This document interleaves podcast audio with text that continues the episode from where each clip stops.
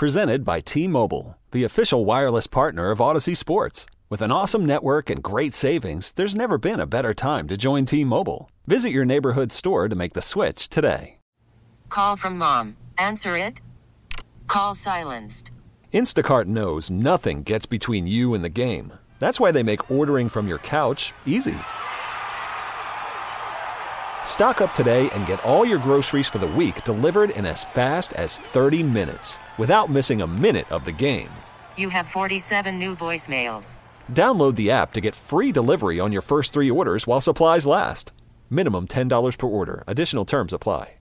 What's good, baby? It's Damian Barling, one half of D'Lo and KC, and thank you so much for downloading the podcast here. We really appreciate it, and hopefully you're a subscriber of the podcast. That way, you get every single episode, every single day, every single interview, every single clip, every single bit of Kings news delivered right here to your mobile device. It doesn't matter if you're subscribing through Apple, Spotify, Google Play. It doesn't matter if you're subscribing through Stitcher or the Audacy app. You'll get every single episode delivered right here to your mobile device. And if you're using one of the platforms that allow you to rate and review the show, please do, particularly on Apple Podcasts, as I know that's where most of you are listening from. If you could hit the five star review, if you think we're worth it, it only takes a split second.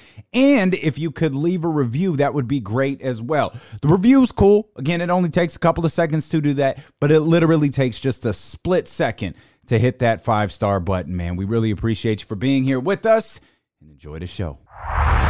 Live from Sacramento, California. Woke up quick at about noon. Featuring Damian Barling. Yes, I absolutely still love Russell Westbrook. So what? And Kenny Caraway. Sometimes you're really just vibing out. This is D'Lo and KC. I'm the streets voice out west. Legendary self-made progress. Last time that I checked. On ESPN 1320. What's good, baby? Hope you had a wonderful weekend. We welcome you in here to the November 28th edition, the Monday, November 28th edition of D'Lo and KC. I'm Damian Barling. Acknowledge me! Please do, because I'm by myself.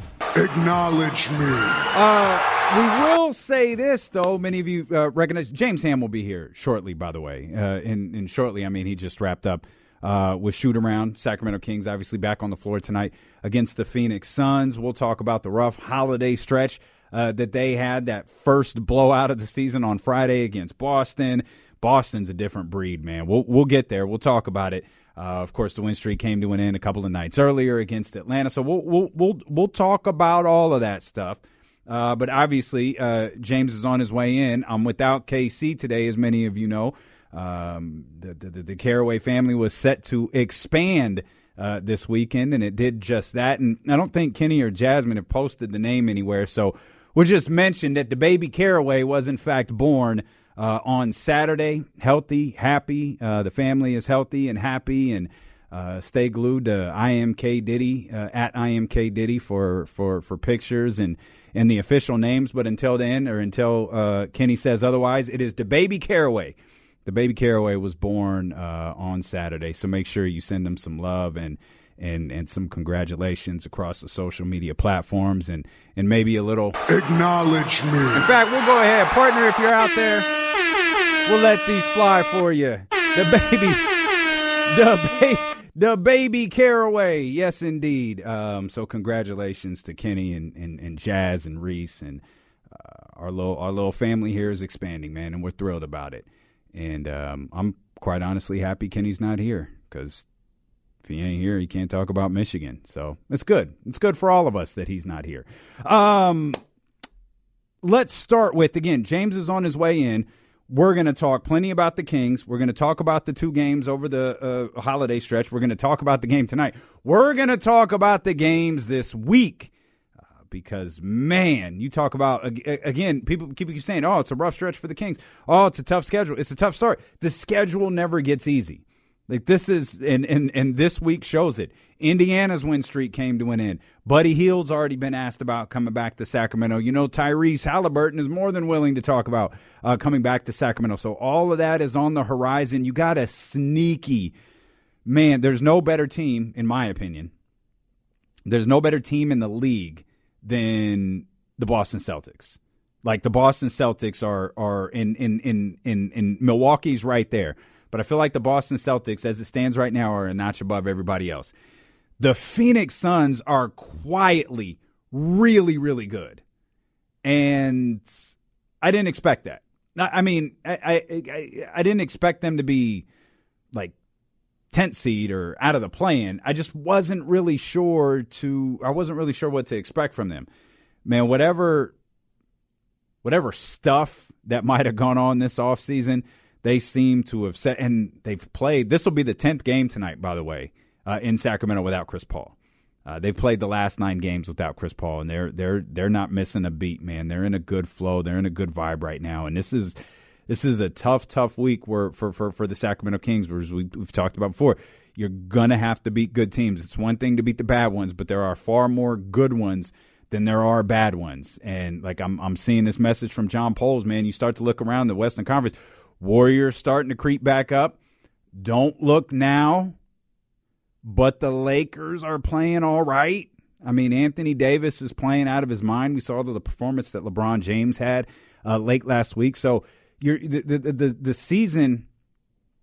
I feel like the season is starting to settle a little bit, and we'll dive into that more uh, as as as we roll along. As soon as James gets here, uh, we'll dive into all that. I do want to mention this, or not just mention this, want to talk about it. How about that San Francisco 49ers defense yesterday? I mean, there are a lot of flaws, and big ups to the Raiders too for doing. I don't know what the point of the Raiders season is at this point Maybe they can scratch and claw and fight their way back in it, but that Raider strand ain't good enough for me to get high off one game. But I love the performance that they had yesterday against the Seattle Seahawks team that I feel like is really good. And the Raiders went ahead and and, and did their former uh, Bay Area neighbors a, a, a, solid there by taking out Seattle.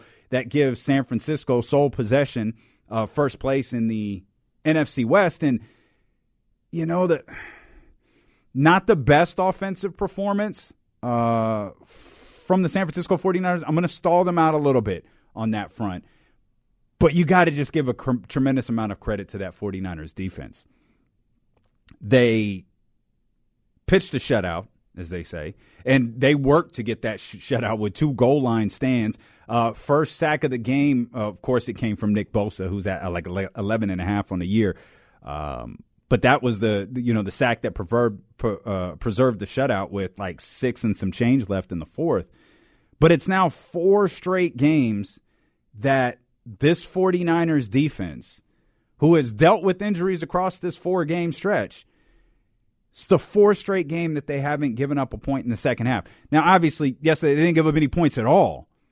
They've gone six straight quarters without giving up a point. But when you look at the second half and you isolate it and you talk about winning football, yo, they have shut teams down since that Kansas City Chiefs game.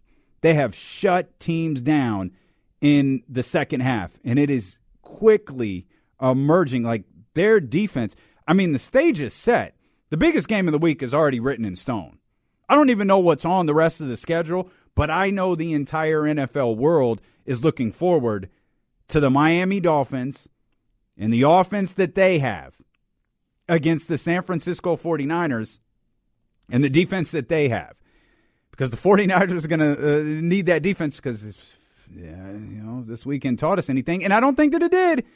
If it taught us anything, it might be that that 49ers offense is, it, it, it just kind of is what it is. Now, here's why I'm going to stall them out a little bit the circumstances of the uh, the, the, the Mexico game and all of the, the, the, you know the different things that they you know that they they had going on. I'll, I'll, I'll stall them out a bit and say, okay, the offense looked a little bit lackluster. Not terrible. I, I mean, I don't I don't think Jimmy Garoppolo was was awful yesterday. Jimmy Garoppolo didn't throw an interception again. So I think that puts the the Nick Wagoner stat uh, to, to 15 and 0 when he doesn't throw an interception and starts a game 15 and 0 in the, in the, in the last however you know many years it's been or whatever like that you you ask when you have an elite defense and you ask your quarterback to play mistake free football and you really don't ask for much more just mistake free football and you win the game i'm not going to I'm not going to kill Jimmy Garoppolo for doing what Kenny has often sat across from me and screamed at him for for him to do. Just don't turn the ball over. Don't make a bunch of mistakes. That's it. You got playmakers in Christian McCaffrey, and we'll talk about we'll talk about Kyle Shanahan's strange wording in the postgame press conference later. You got Deebo. We'll tell you what Kyle Shanahan said about Deebo as well. But all of those, you know, all, all, all of those, those, those are your playmakers right there. And you got Jauan Jennings and Brandon Aiyuk and all these different guys who are now stepping up. Of course, I, I'm pretty sure George Kittle's still on that team, though it feels like he he he goes from like six targets, four catches, two touchdowns, and then the next week it's like, oh, not a, not a big factor of the the game plan, or or he was taken out of the game plan. And I can't and that's where that's where I'm really struggling to make heads or tails of yesterday's 49ers offense. Is that a credit to the New Orleans Saints defense? Is it kind of a product of the holiday week, the Mexico game, every you know, kind of all everything coming out of that? Or is it just is it just that's the offense? That's the offense. That's all it is. In Sacktown Tony, I see you. Jimmy's big mistake uh, getting called back was huge. Absolutely, but but but but it's important to point that out. It got called back. It didn't count. You could criticize Jimmy Garoppolo for the interception, but it didn't go on the record. Like it didn't count. It didn't mean anything. I must I must stall him out for that. Sure, he threw an interception. It just got called back. Well, that means it didn't count. That's what you want him to do. Play mistake free football. And that's what Jimmy Garoppolo did yesterday. And that defense, that defense, I think it went from, hey man, the San Francisco 49ers defense is solid. And then uh, I think a couple of weeks go by and it's like, man, you, you, you know, and I'm talking around the NFL. You see what this San Francisco 49ers defense is doing? And, and now, after the shutout of the New Orleans Saints, heading into this monster matchup against Miami, where I think this is two, this is the, this is the Ultimate Warrior and Hulk Hogan, right? This is the irresistible force meets the immovable object, as Gorilla Monsoon used to say. It, it's like, okay, which one of these teams is real? Is that Dolphins offense real? Is that 49ers defense real? Is a combination of the two? Like, what do we, what do we got right here? And I think it's a test for both teams. I think both teams are looking at it like, I mean, what the 49ers have done over this stretch is impressive, but the last time, time they played a truly elite team, they got their asses kicked. Okay, now you're stepping out there against New Orleans. Uh, you're stepping out there against Miami. And I think Miami's a very, very good football team. And I said this last week. I think the San Francisco 49ers are a very good football team. I think the San Francisco 49ers and the Dallas Cowboys are the two best teams in the in the NFC. I don't know which order they're in yet, but I think those are the two best teams in the NFC. I also don't think particularly highly of the NFC. That's why I kind of feel like those two teams might stand out. At the same time, I like the Dolphins this year. I like Tua Tagovailoa. I like what they're doing. This has set up uh, for a prime time matchup. And as I said, the Raiders, they, they, they, they gave the 49ers a little bit of a hand yesterday by beating the Seattle Seahawks. And shout out to my guy, Josh Jacobs, who walked it off 86 yards in overtime. We'll come back. James Ham is here. He's getting settled in. Will Z will preview the Phoenix Suns game by the numbers when he joins us uh, coming up in just a couple of minutes. We'll talk more 49ers football as well. Raiders on the way. Lots ahead. We are just getting started. Stilo and KC here on Sacramento Sports Leader, ESPN 1320. This episode is brought to you by Progressive Insurance. Whether you love true crime or comedy, celebrity interviews or news, you call the shots on what's in your podcast queue. And guess what? Now you can call them on your auto insurance too with the Name Your Price tool from Progressive. It works just the way it sounds. You tell Progressive how much you want to pay for car insurance, and they'll show you coverage options that fit your budget. Get your quote today at progressive.com to join the over 28 million drivers who trust Progressive. Progressive Casualty Insurance Company and Affiliates. Price and coverage match limited by state law. Call from mom. Answer it. Call silenced. Instacart knows nothing gets between you and the game. That's why they make ordering from your couch easy. Stock up today and get all your groceries for the week delivered in as fast as 30 minutes without missing a minute of the game. You have 47 new voicemails. Download the app to get free delivery on your first three orders while supplies last. Minimum $10 per order. Additional terms apply. I'm Sandra, and I'm just the professional your small business was looking for. But you didn't hire me because you didn't use LinkedIn jobs. LinkedIn has professionals you can't find anywhere else, including those who aren't actively looking for a new job but might be open to the perfect role, like me. In a given month, over 70% of LinkedIn users don't visit other leading job sites. So if you're not looking on LinkedIn, you'll miss out on great candidates like Sandra. Start hiring professionals like a professional. Post your free job on LinkedIn.com slash recommend today.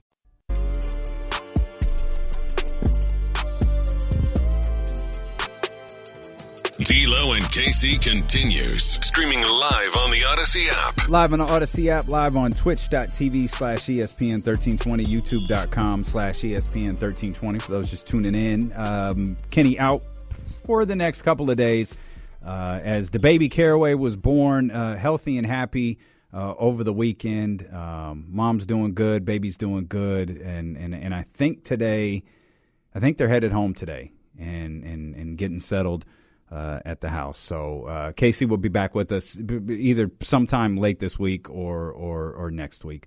Uh, but happy to have my man James Ham, uh, creator of the Kings Beater, thirteen twenty Kings Insider, in here uh, with me, fresh from from shoot around. Any breaking news to report from shoot around?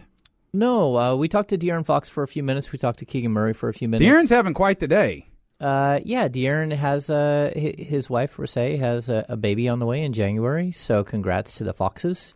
Um, yeah, so Clutch officially announced him today on the on the heels of the the Chris Haynes article with Bleacher Report, where he talked he talked for, really for the first time I think in depthly. I know you talked a little bit to Mhm. him that that night, but like in depth about joining Clutch Sports and. Uh, Clutch just put out the announcement uh, not too long ago that De'Aaron Fox is now a part of their their roster. yeah, we had that a few days ago. What was that? Two weeks ago? Yeah, no, we we, we we we did, and Yeah. um, uh, I I kept wondering like, why won't they announce it? I, I and it dawned on me there there is a there's a, a time frame that that players have to follow, just like teams have to follow, and all of that stuff. But, anyways, anything from your uh, conversation with De'Aaron? No, I, I mean I think that they're pretty upbeat. They understand that uh, they got beat up uh, with the schedule this last week, and they, they really did feel it, especially the second half against Atlanta.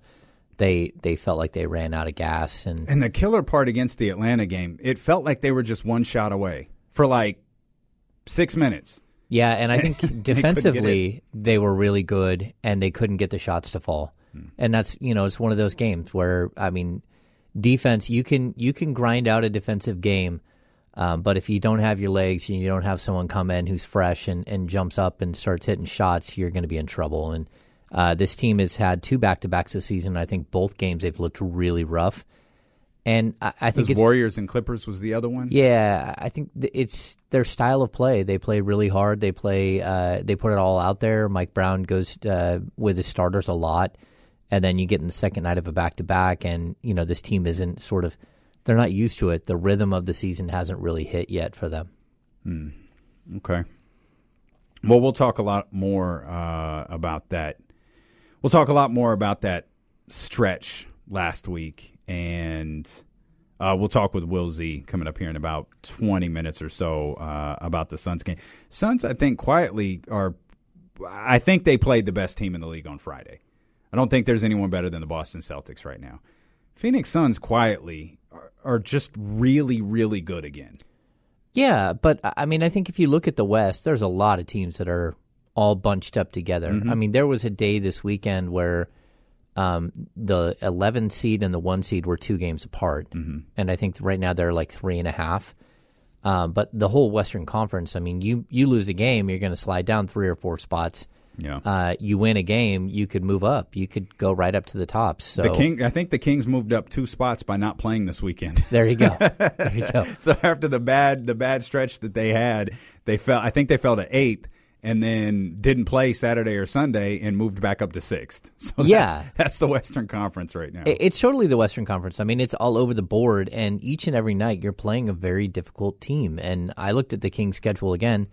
The next ten games are against eight playoff teams. I mean, current current playoff teams. This is a tough stretch again, and I think the tenth game in that stretch is all the way at the end of a six game road trip against Detroit Pistons. Still, like uh, a getaway game, the final game of a six game trip. That's that's brutal. That's not easy to go get that game. So uh, they've got to you know sort of buckle down and, and hold on here and and hopefully uh, ride the wave of the beam in their six game home winning streak. And they got a back to back this weekend uh, in LA and then home. And then they go on like the road trip from hell that starts with the Milwaukee Bucks, I think, on, I think it's Wednesday. Yeah, it's Tuesday or like Wednesday. Milwaukee, Philadelphia, Cleveland, New York. Um, I can't remember. Toronto's in there. Toronto's the fifth game, and then they finish with Detroit. I mean, that is absolutely ridiculously tough. So that's you know that's the NBA, and then they have after that, you know, they survive that, and you know, say you go four and six, or say you go five and five somehow, you get done with that stretch, and the schedule lightens up a little bit, and you got to take advantage, especially at home. Well, you, you think that it's lightening up because they come back and they have the Hornets first, but then they have the Lakers. And the Lakers, Uh oh. well, the Lakers, they, they, they look a little bit different. I think Anthony Davis is playing really well. LeBron James obviously is still out of this world. Um, I did read something before the show started that said uh, the Lakers think they're a couple pieces away, and I'm like, oh, that's sure. A couple pieces away from what? A contender. Oh, I don't Oh. think that that's true unless one piece is Giannis and the other piece is Steph. Then technically they're accurate.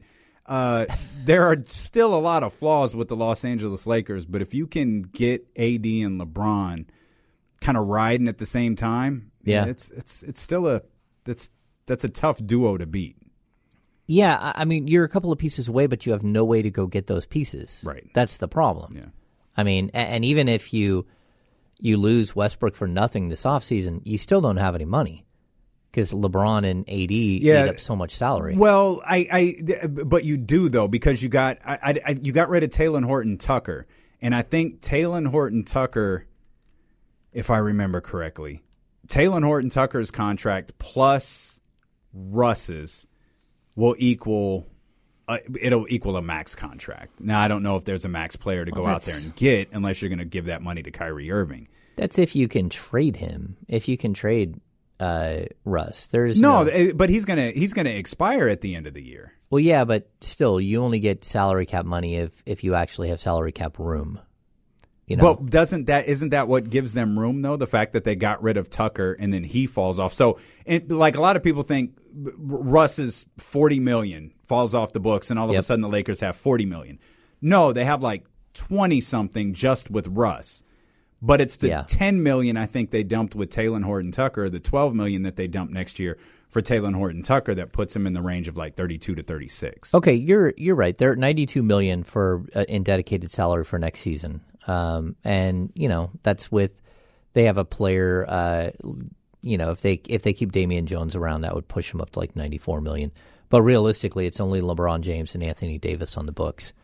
Um, yeah. And- Well, you and- do got to fill out the rest of the roster. and those yes. two together make 40. I mean 90. I mean 87 million bucks. Oof. Just the two of them together. Yeah, and Russ just you said is forty million dollars. Is forty seven. Yeah, Uh, he deserves it. It looks worse. he He's bleeding for that money, isn't he? He, he sure is. He's I, lo- I love. money. I did. I was more than a little amused with that the other night when all of the tweets went out about Russell Westbrook is hot after the elbow. It's like, yo, how about Zach Collins throwing an illegal UFC elbow to his like? He went twelve to six on Russ's head, and y'all are focused on Russ's reaction. Zach Collins legit got tossed out of the game, but you're focused on Russell Westbrook's reaction. You know, uh, Zach Collins would be one of the dirtiest players in the league if he actually could stay healthy long enough to actually be dirty. Uh, like, good for Zach Collins for being in there for a game and, and hitting somebody. Uh, Like- his, his career, and you know that that's he was a number ten pick in the 2017 right. NBA draft that the, the Kings traded for number 15 and number uh, and number 20. Instead of just so an taking, opportunity to get both picks wrong rather than just one. Yeah, instead of just taking Donovan or taking Bam Adebayo. Just think if they would have taken Bam and had him paired with De'Aaron Fox forever. Yeah, no, good times, James. That's, Yeah. a, that's a great way to start the week right there. Let's just, just segue out of that one. so how about those 49ers, James? Uh, huh? hey-o. How about those 49ers? I mentioned this at the top. I do want to touch on a couple of things about the 49ers really quick. Um, we were talking about the the offense and how the defense of the 49ers is stellar. Offense leaves a little bit to be desired, but you don't look at Jimmy Garoppolo to be the big giant playmaker. You look at Deebo Samuel to be the playmaker. You look at Christian McCaffrey to be the playmaker.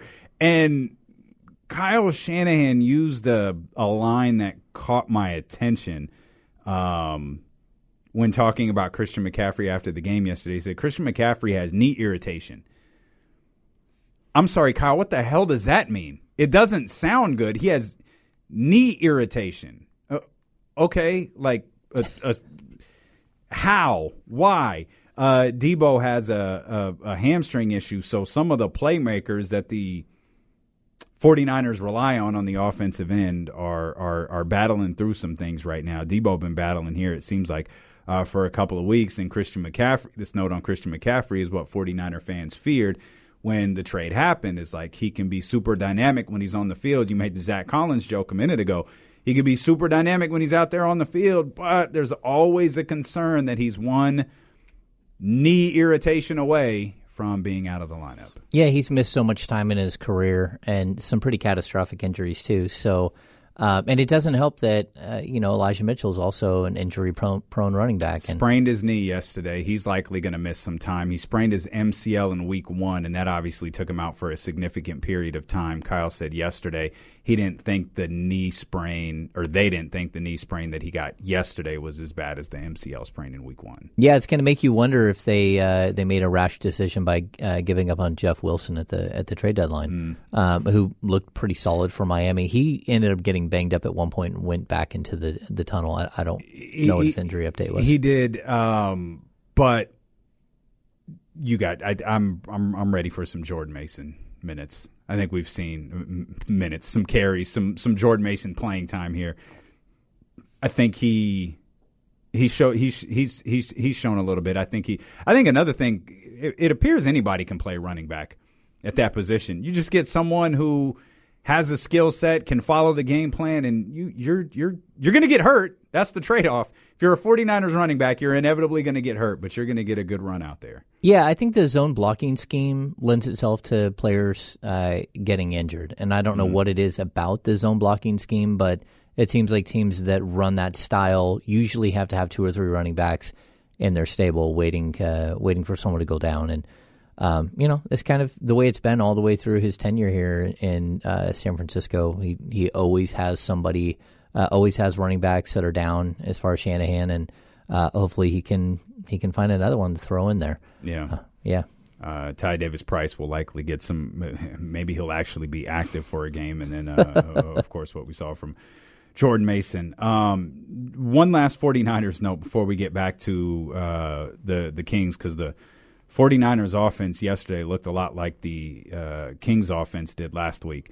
Um, Jimmy G, 28 pass attempts in the first half, nine in the second.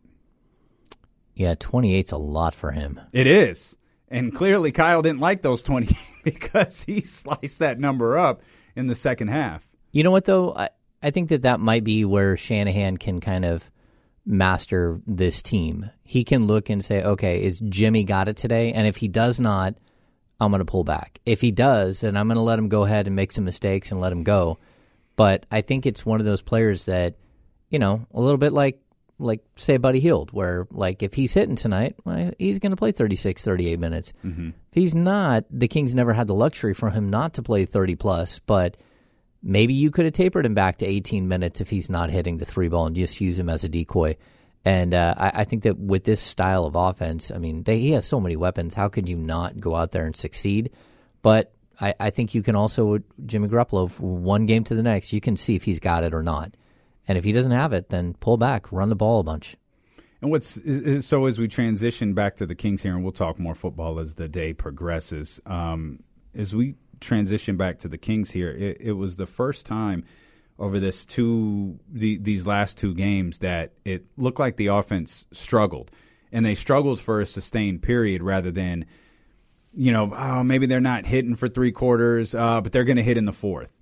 Uh, maybe there's a stretch during the fourth where they're hot. Maybe there's a stretch during the second quarter where they're hot.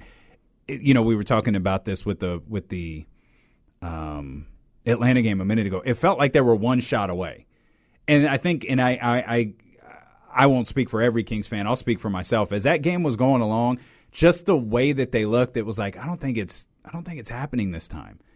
Like watching the Detroit games, watching some of these other games, like, no, nah, they, they, they, they're to get there. That run's to come. The Lakers game, oh, that, it, it, it, they look, they look fine.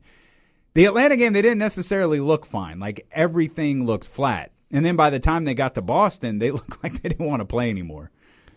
Yeah, so the Atlanta game specifically, I thought outside of Malik Monk, no one else really looked Malik that solid. was crazy. That was his 27. Yeah, he yeah. had 27, uh, and I, I, thought he looked really, really impactful. And and I thought Trey Lyles had a really good game as well. Mm-hmm. Um, but uh, I thought it, that was the first time where Fox looked really rough around the edges and looked like he, he was 7 to 20 from the field, but he forced so many shots late. It was almost like he was trying to will his team to victory. Yeah. And he didn't have it, and he shouldn't have done that. And he should have tried to get others involved to try to let them will themselves uh, the team to victory. And then when we got to the Celtics, uh, first of all, I think the Celtics are a very good team, and you're gonna. I mean, that's a championship quali- uh, caliber team.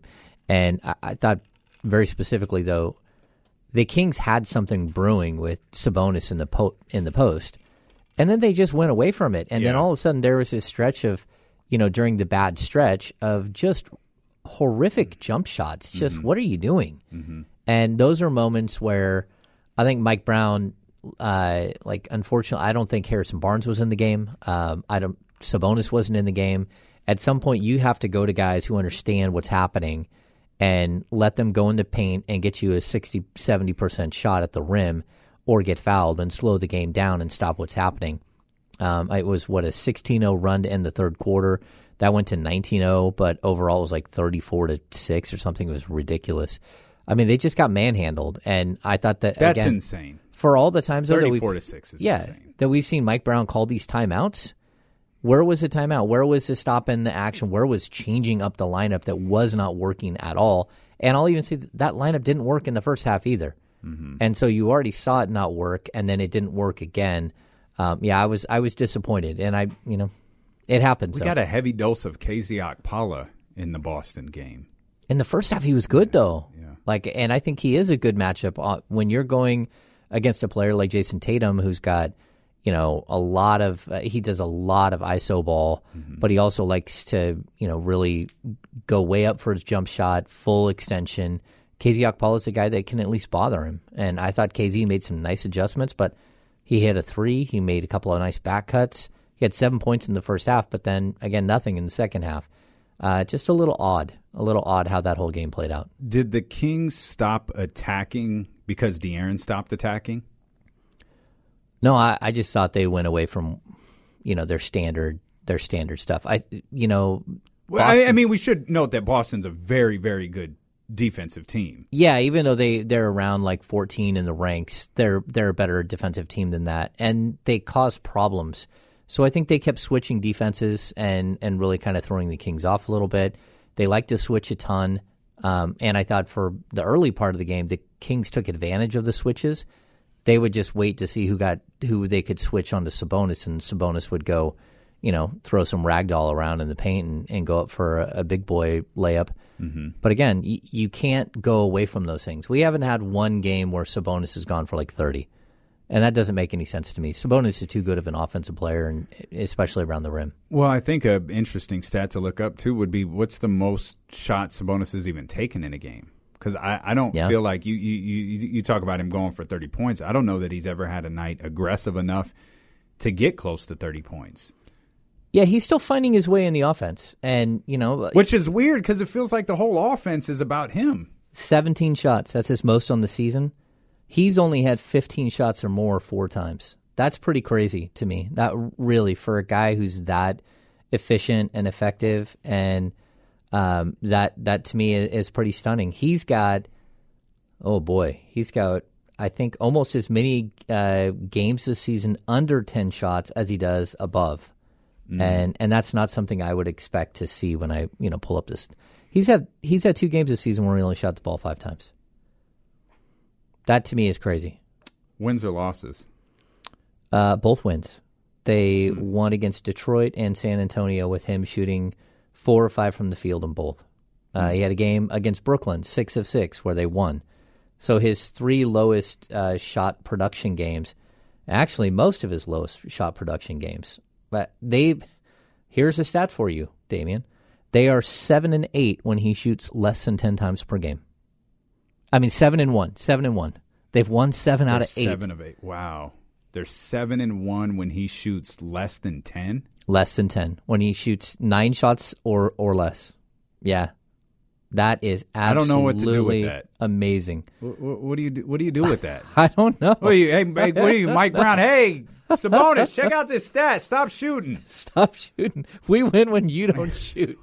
That's all I got to say. It, it just it, it it feels like it feels like he's the hub of the offense, though. like Uh, maybe maybe De'Aaron is the guy who dictates everything, but it feels like, or he he he kind of starts that process, but it feels like so much goes through Domantas Sabonis, and he's one of the guys who, when he's off, it's glaring, like it's really noticeable. Sometimes Harrison will be off, and you won't really notice till the game's over. You're like, oh, Harrison was one of four. What the hell? But you don't notice until the game is over. When Sabonis is off, like it's you, like you see it and you notice it right away. Um, That's funny. How one guy, yeah, I, I've always thought that. Like, we had the game early in the season where, like, Malik Monk had like the noisiest 14 points there ever was. You were like, holy cow, he was so impactful. And then you look up and you're like, wait, Trey Lyles had had 15? like, I don't even remember Trey Lyles playing in the game. Yeah, it's it's really interesting how one player, just because of the way the function of their job, how they look so impactful. well, I'm guessing personalities play a part in the example that you just laid out there too. Yeah, I can't imagine. I, I don't. I don't think I've seen Trey Lyles beat his chest following a a, a layup. yeah, yeah. It's it's funny too. I uh, it always reminds me of of Vivek, like because there are guys that disappear, right? And Vivek has this ability to absolutely vanish. So you you go over, you say hello to him, and you turn around, eh, or sometimes he'll he'll say something like.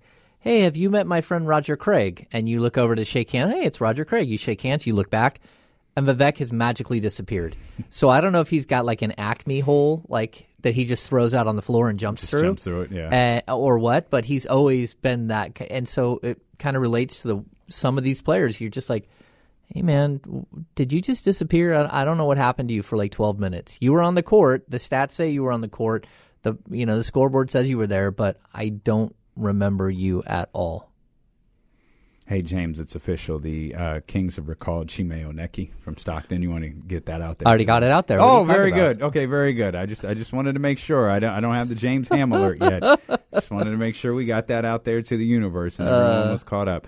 Um, That's funny. Chima Moneke back. Yep. exciting times.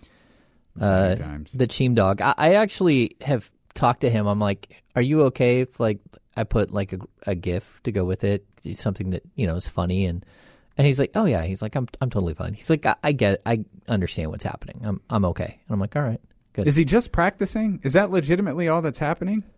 Like what? Why does this? Why? Why? Why does this just keep happening over and over again? Okay, it, it's pretty specific. Okay, so when they call up a two way player and bring them up and down, they don't have to announce it. So they have to put it on the injury report that, uh, you know, Keon Ellis and Neemias Queta are not with the team, and then it says their designation is G League assignment. Mm-hmm. When it comes to a rostered player, which Chima is, the other two are two ways, so it's different.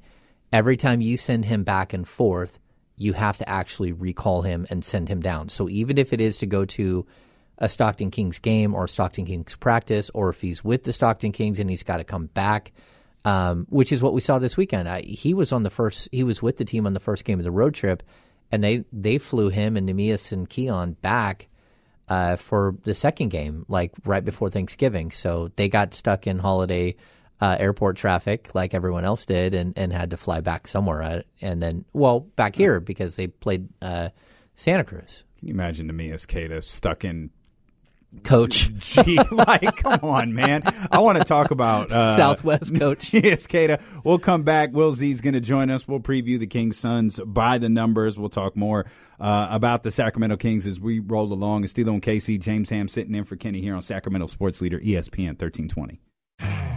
You could spend the weekend doing the same old whatever, or you could conquer the weekend in the all-new Hyundai Santa Fe.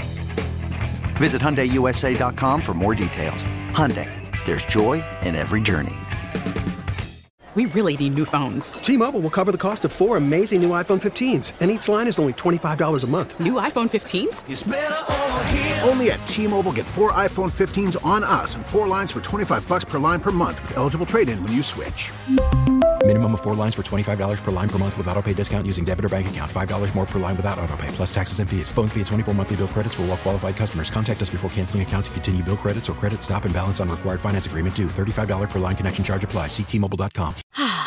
Spring is a time of renewal, so why not refresh your home with a little help from Blinds.com? We make getting custom window treatments a minor project with major impact. Choose from premium blinds, shades, and shutters. We even have options for your patio, too. Blinds.com invented a better way to shop for custom window treatments. There's no pushy salespeople in your home or inflated showroom prices. Our design experts can help you find the perfect window treatments on your schedule. We'll even send free samples directly to you. Plus, we can handle the measuring and installation for you. Unlimited window treatments installed for just one low cost. And with Blinds.com, you'll always get transparent pricing, no hidden fees. Our free shipping and 100% satisfaction guarantee can put the spring back into your step and into your home, too. Shop Blinds.com right now and save up to 45%. Up to 45% off for a limited time at Blinds.com. Blinds.com. Rules and restrictions may apply.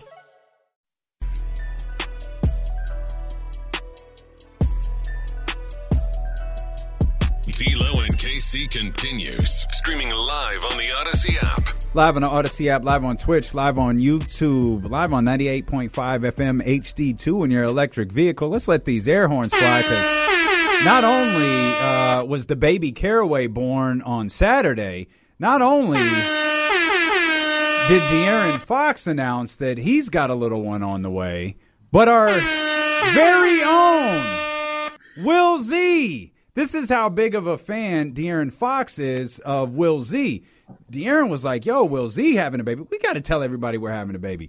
Uh, Will Z announced over the holiday weekend that him and his beautiful wife are are expecting a a new statistician on the way here in the coming months, man. So congratulations. Thank you so much. Very excited. Looking forward to it a lot. Babies all over the place. James, you want to announce anything? Uh, yeah, no. Actually, well, I I, uh, I, showed Shannon, the media relations director uh, of the Kings, uh, Kenny's text to me with mm. with beautiful little baby pics, and uh, Mark Jones was standing right there. I, I, and she goes, "Oh, you're gonna have? Are you gonna have one?" I'm like, uh, "No." Like me and Mark Jones, we understand. We're at the other end. We, we see the end of the the light at the end of the tunnel. Where like, you know, empty nest empty nest is just around the corner. I like it. And Will, this is your this is your guys' first one. Yep. Okay. So that's, getting ready for the exhaustion and, and all that comes with it. But. That's that's that's great stuff, yeah. man. That's great stuff. Yeah, congrats, congratulations. Um, so let's dive into this game tonight. Uh, boy, and by the way, uh, credit to Will Z who said the key to to beating the Celtics seemed to have been uh, hope that they get cold from three or hope that you get hot from three. Well, the Kings got really, really cold from three. I think a season low, twenty five percent um, against against the Celtics on Friday. It was bad. Whatever it was, mm-hmm. uh, it was bad. Uh, the Celtics were not, and that game went pretty close to the way Will said it would go uh, if the Kings didn't hit their shots. Yeah, there's just certain teams where it was kind of like the Cavs game, where pretty much the only time they had been beaten up to that point was when teams got hot from three, and similar with the Celtics was you either have to get hot or the Celtics get cold, and just a bummer that the Kings, who were set up, have the roster to kind of match anyone, just couldn't seem to get the shots going. Yeah, I, I think it's interesting. You know, when you look at breaking down stats and games, um, what stands out to you with the Kings when it comes to what does it take for them to get the win, or or how are they beatable? Uh, because I mean, if if the Cavs and the, the Celtics have these sort of you know number numerical benchmarks that you know you can see, what is it about the Kings that you you look for? Um, I think they've been so. It's interesting. I was looking at that earlier, and nothing has super stood out to me. I think because of how how well rounded they are. Um, I should look into it a little bit more, but so far it seems like the Kings have either been on fire from three or scoring a ton in the paint. Uh, and they're usually able to rely on at least one of those things. But it's been the last few games where they've been cold from both spot, um, which is just odd for them given their offensive firepower. How do you so so? Let's dive into tonight's matchup. Um, mm-hmm. This is a, a, a strong take by me, Will. The Suns are really good. Uh, what was was there a particular stat that stood out to you uh, as you were uh, preparing for this game and posting that preview by the numbers over on ESPN1320.net? Yeah, dot yeah. Net. Two things. two things. One is the home and road record for the Suns. Uh, Suns are 11 and one at home, but on the road they're just two and five. So mm-hmm. they're a much better home team than away team, which benefits the Kings, who are six and three at home. And then I didn't realize how good of a year Mikal Bridges is having. Uh, that really popped out at me. He's averaging career highs in points, rebounds, assists, three point percentage, free throw percentage. He just, while continuing his defense. Um, so, from the Suns' standpoint on how good they are, those are the kind of two things that stood out to me when I'm watching Mikal Bridges, I always get the feeling that he's way better, and the the Suns are holding him back. I mean, do you get that not that the Suns are completely, you know, just putting a guy in the corner and, and not letting him do anything, but when they let him go off, he's really, really good. And I always mm-hmm. wonder why he doesn't get more opportunities. He easily could be a 20 point per game scorer in this league. And uh, oh, that yeah. just watching him play, like there are so many avenues where if you just added more shots, he would be perfectly capable. Yeah, I mean his percentages are like through the roof. He's shooting forty six point nine percent from three. So if you were to up that volume even just a little, he'd pretty easily bump into the twenty point range. I'm sure. Two of the three teams with the highest point differential are the last two teams the Kings have played: the Celtics on mm-hmm. Friday and the Suns tonight. Uh, and the Suns have been doing a lot of this without Chris Paul. Chris Paul is going to miss his tenth game um, tonight, and I wonder, uh, Will, how much of that might contribute to what Mikal Bridges is doing uh, so far this season. Yeah, let me look up real quick, see if there's been an increase in kind of Bridges production since Paul's been out. Sorry, I don't have that pulled up right away. No, it's fine. It's Will Z looking at always... the stat. It's kind of like watching. this is so. This is how the so, so, so this is this is Will's mind working. It's like the the Hangover meme with all of the numbers just in symbols transferring around right. his head. Like I'm going to find this. I always joke that I'm like two clicks away from a stat. Uh, pretty much always have something pulled up. So but yeah, I, the last what ten games? Um, this will be the tenth tonight that Chris because yeah. Chris Paul I think has already been ruled out. James, is that? Yeah, he's out. Yeah, Chris Paul's been ruled out yeah. for tonight's game. Yeah, his field goal attempts have definitely spiked. Um, 20 the last 9 games, 20, 13, 14, 11, 12, 11, 17, 17, 10. Hmm. Uh, before that, his season high was 13. Um, and he'd only gone over 10 in about half the games.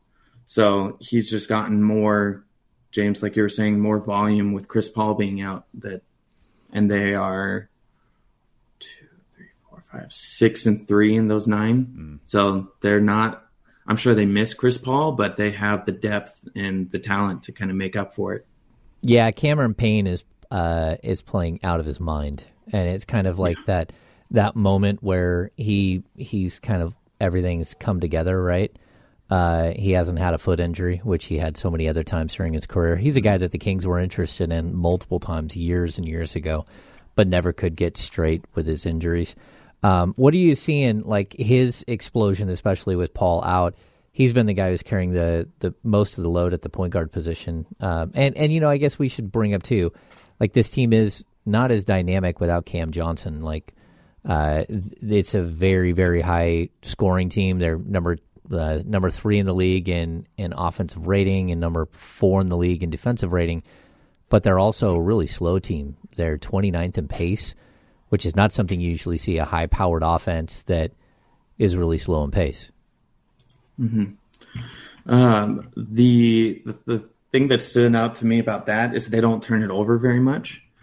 Um, so even though they're not very quick, they take advantage of all their possessions. So uh, they turn it over 13.2 times a game, which is 26th in the NBA.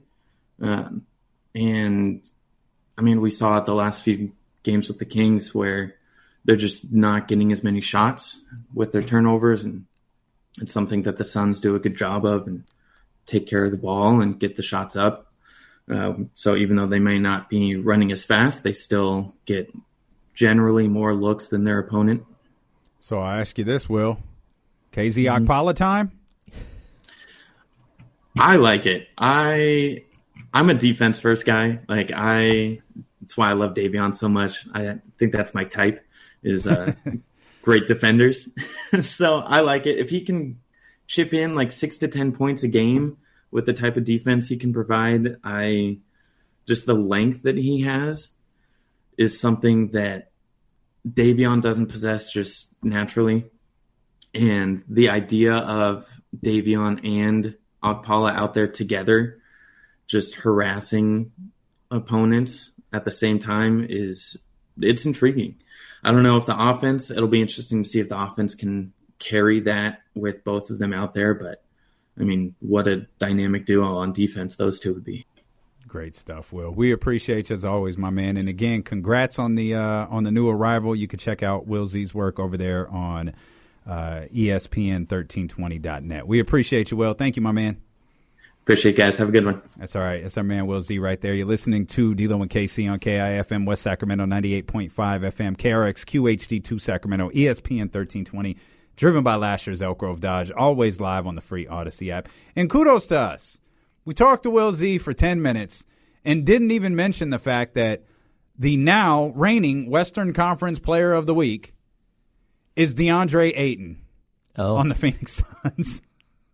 I missed that too. So we talked Cam, we talked Mikal Bridges, we talked Cameron Payne for God's sakes, and the fact that Chris Paul uh, has missed the last ten games didn't reference Devin Booker, nor the fact that DeAndre Ayton is playing at a really high level right now. Yeah, I mean this team. It's really interesting to see on on paper. Like Booker is, of course, a twenty-seven point per game scorer, but after that, it's a little Kings esque. You got a bunch of guys around sixteen, then you got another group of guys around thirteen.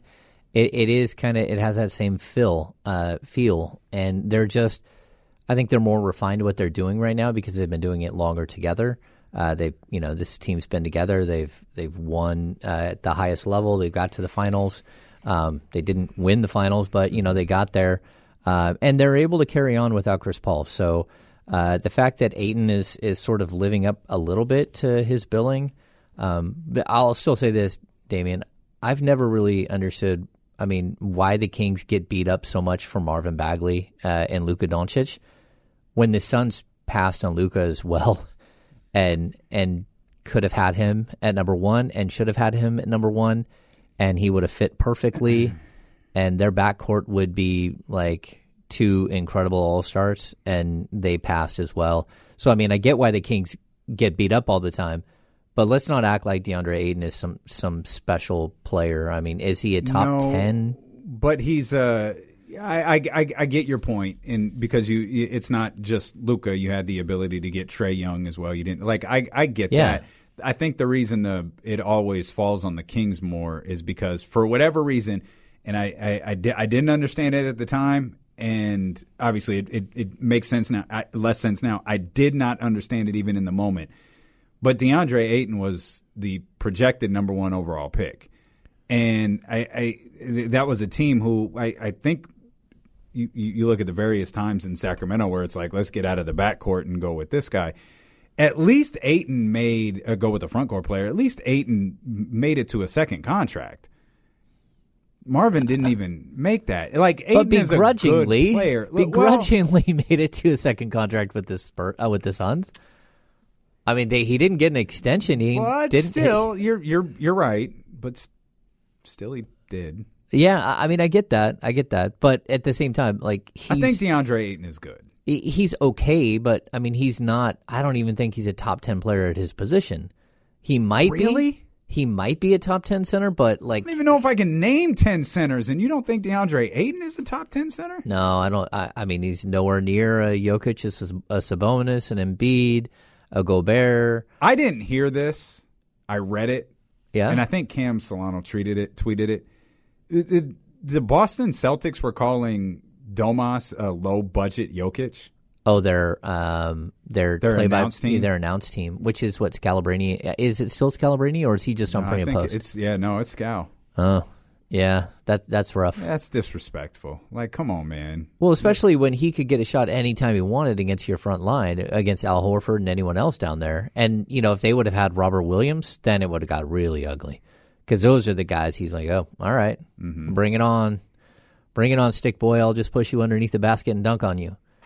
I Uh, thought that was so weak. yeah. I, I, I, again, I didn't hear it. I read it, and I I assume it it, it wasn't uh, made up. But yeah, it's it's silly. Yeah, you gotta like if you're uh, visiting. Uh, you know, I remember years ago that was uh, Sean Elliott and Demarcus Cousins situation.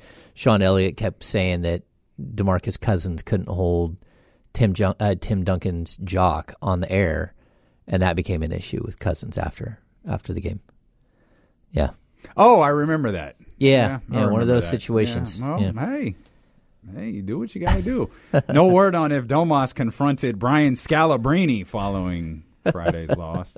Um, wow. I, I, I mean, like, look if if you're calling a game, you're supposed to be somewhat.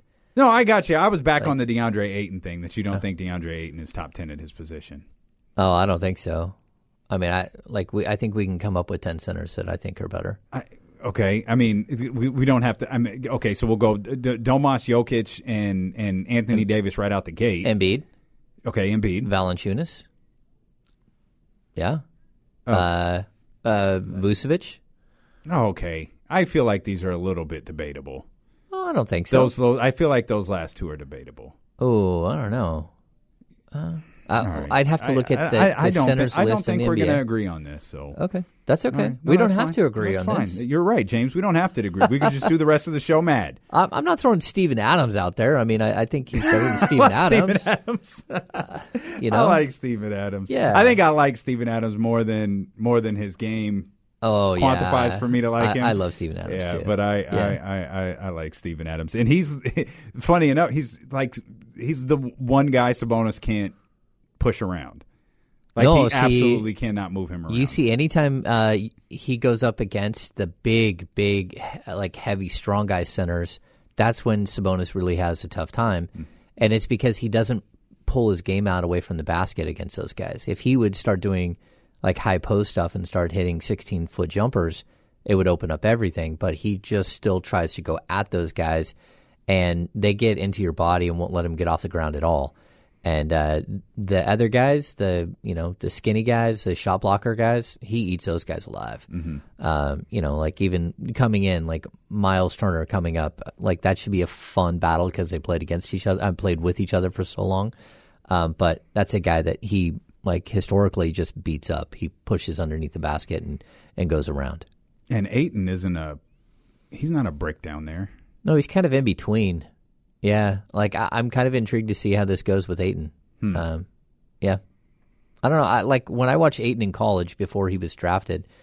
He had no post move. All he had was a pin down and throw lob the ball over the top and I'll dunk. I did not get it. He didn't set screens at all. His screens were ten feet away from everyone and like, go ahead and bring your guy to me. And the guy's like, oh, you're way over there. Okay, I'll just move around you Just like that's not a screen. Mm-hmm. Like I didn't think that there were a lot of good things to his game, and I thought he was really raw. And with the game going away from big men, even at that point, I was really surprised that that Doncic wasn't a higher.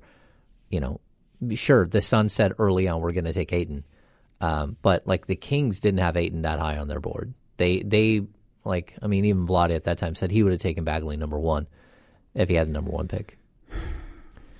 Yeah, You're on a roll today. well, I, You just, haven't even been here in an hour yet. I, I'm just saying like that. oh man. Um, you want to talk about Keegan Murray? Yeah, I, we talked to Keegan. Um, I, like he's just like everything is snowballed, and I, I feel like it, like the anxiety of it is is getting to him a little bit. He's such a cool, like relaxed personality, and so it's tough for him to kind of show like frustration and emotion. But I think we're starting to see like the boiling point with him. Hmm. Um, and I thought it was really interesting. We asked Fox about it too, and he said like like he's fine. We'll we're good with him. We just want him to keep shooting and just keep doing what he's doing. But I'm gonna also point out there's a there's a huge difference between being the number one option on your college team and your number one option on a summer league team and getting all of this like wide open stuff. Even on the second team this year for the Kings, like he had more opportunity. When you transition from that to the fourth or fifth option in the starting lineup, it gets difficult. Like this is a guy who, if you look at his college stats, he was like in the 97th or 98th percentile amongst all college players in scoring around the basket. He's absolutely incredible at the rim. Well, he doesn't get that opportunity in Sacramento. We've seen it a couple of times lately where it's like, okay, let's try to feed him to see if we can get him going. And it's like he's a little off and he hasn't done it for a while. But he's a really confident player who's just struggling. And I, I think he'll be all right. And I don't like all these fans calling for him to go to the bench. Like, who do you honestly have that you could put in instead of him and and not disrupt everything? If you're going to take Malik Monk off the bench where he's has, has all this opportunity and thrust him in the starting lineup, well, then either Barnes or Huerter or Monk are now a fifth option, and that's not great either. So they'll ride it out with him. Okay, I've I've I've got I've got questions. Um, let's get to Ramsey though. 916-909-1320. What's happening, Ramsey? Not too much. Hope you gentlemen had a great holiday. And James sparked me to call in because I highly agree with him with DeAndre Ayton. I saw DeAndre Ayton play when he was in college at Arizona. I've seen him play in person when they played at Stanford. And he didn't impress me. And he, to me, his game I feel was mediocre and has not really improved much. And I agree with James that they, that there's probably eight to ten centers in the league that are better than DeAndre Ayton. See, Okay. Told you. Um, okay, all right. I, I'm not getting into this with either one of you. And and I, and I'll say is with Ramsey. When Ramsey talking about you know Arizona, I didn't get it. I didn't understand how during the course of a season in which uh, you know his his team gets eliminated. I think on opening night of the tournament, I didn't get the DeAndre Ayton thing at all.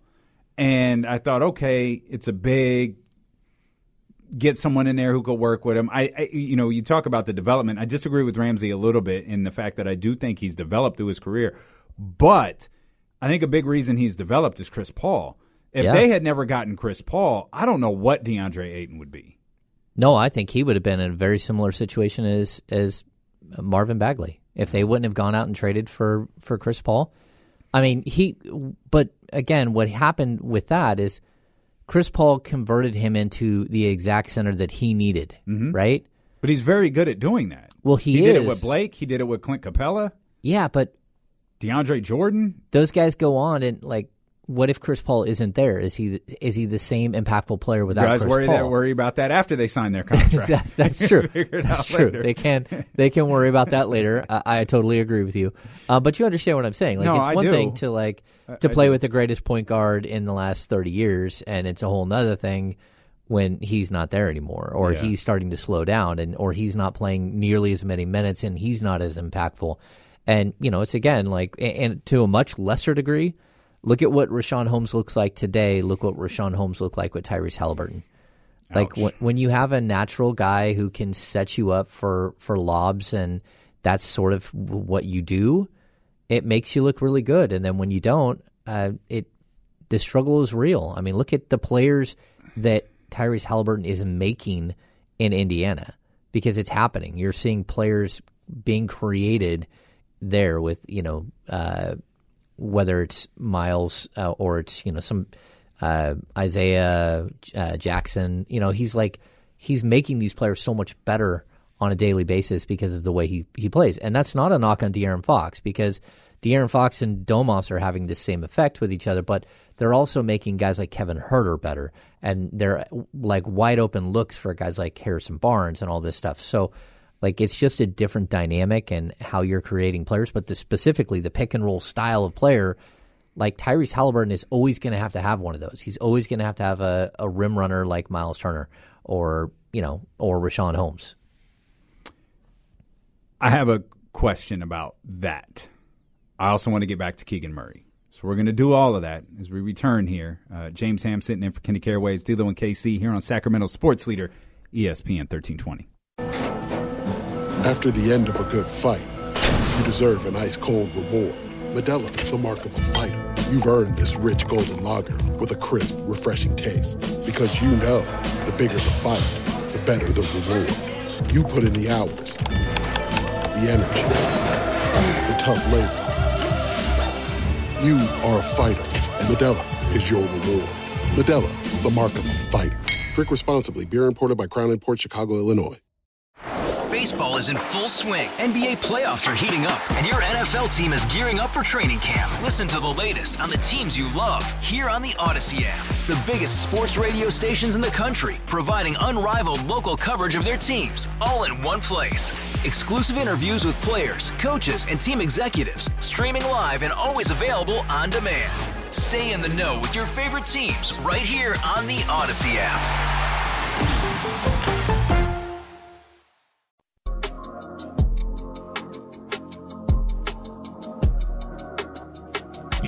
And KC continues. Streaming live on the Audacy app. Live on the Audacy app, live on twitch.tv slash ESPN 1320, youtube.com slash ESPN 1320. 1320 Kings Insider James Ham, kind enough to hang out with us here uh, today. KC's off uh, with the new addition in the family. The, uh, the, the the family's enjoying a couple of days here. Uh, let's get to our family members. And don't I, I, I got Keegan questions. I've got Richaun questions because you said something there that it, it, it sent my antennas up a second ago, James. But let's get to our brother Mitch here. Mitch in New Jersey. What's happening, Mitch? How we doing, Damon Ramsey? Happy holidays to both of you. No, it's not Ram. It's it's James. I thought you said Ramsey. no, Ramsey was. No. What what what, oh, what, what, Oh, that what- that, that, that- thank you. That's that was that was a, it, it, Ramsey's kind of part of the show, just like you're part of the show, Mitch. And Casey, if you're listening, I doubt it. Uh, go good luck with the baby. God bless all the blessings. What's the baby's name? I didn't catch the, Uh, name the show. the, the baby Caraway. There we go. What's the first name? The baby Caraway. That, that- that- he ha, he hasn't tweeted the name out there, so I'm just the name is the baby Caraway for now. That's being respectful. Okay, all the blessings, and I hope every health, S- say it, Mitch. Okay? Say the baby All right. Caraway. healthy, healthy baby Caraway. Okay, I close hope. enough. Hey, what I think uh, eight, I can I can you can put in uh, Anthony Davis, LeBron James as the center. I think LeBron should finish his career as a center. Maybe better than uh, baby uh, Ayton there. And um, one guy I wish they would have taken over Keegan, and I think you'll agree with me, Damon. But wait, I know you. Um, Bennedict Mathurin. I think he's having a better year already. He's not starting yet, but he's he's having a heck of a year already. What do you think? No, I. I I, I, I love you, Mitch, for so many reasons. Uh, I love Bennedict Mathurin's game. We're going to get a chance to see him um, up close and personal on, on, on Wednesday. But yeah, he's having a, a, a phenomenal rookie year. Um, he's a player I really, really like. I remember we talked about him during pre-draft and what he did in the tournament, where he just backpacked his team. He said, "Okay, let's go." Yeah, that was incredible. And like for me, um, he was there's this group of players in this draft that you just didn't know how they will translate. he kind of started seeping into that top five, that top six, where you're like, okay, I really, really like him. Mm-hmm. So I, I liked him. I like Dyson Daniels. Um, but there there was a group of players here that I think really could have. Dyson's not one I've been following. Yeah, I haven't either. Um, now that you say that, I like- have not followed him at all. yeah, yeah, but uh, I, I think it's just interesting to see this draft class is it's turning out to be really pretty solid. Uh, You know, of course, you've got Chet who's going to be out for the year, so we won't know what he's like, and, and Jabari's all over the board. Paolo is that dude. Keegan is a little all over the board right now, uh, but there there are some dudes. Yeah, Paolo's that dude, and that was like I watched him play at the Final Four live, and I thought, oh man, he's that dude. Like he was really good, and you knew right away he might not be the best player in this draft, but in the first three years, there was no one who's going to be anywhere remotely close to as good as he was. Yeah, And- Trista said something similar when she saw him. It, it- like when you when you see LeBron, like you know, like LeBron is a different.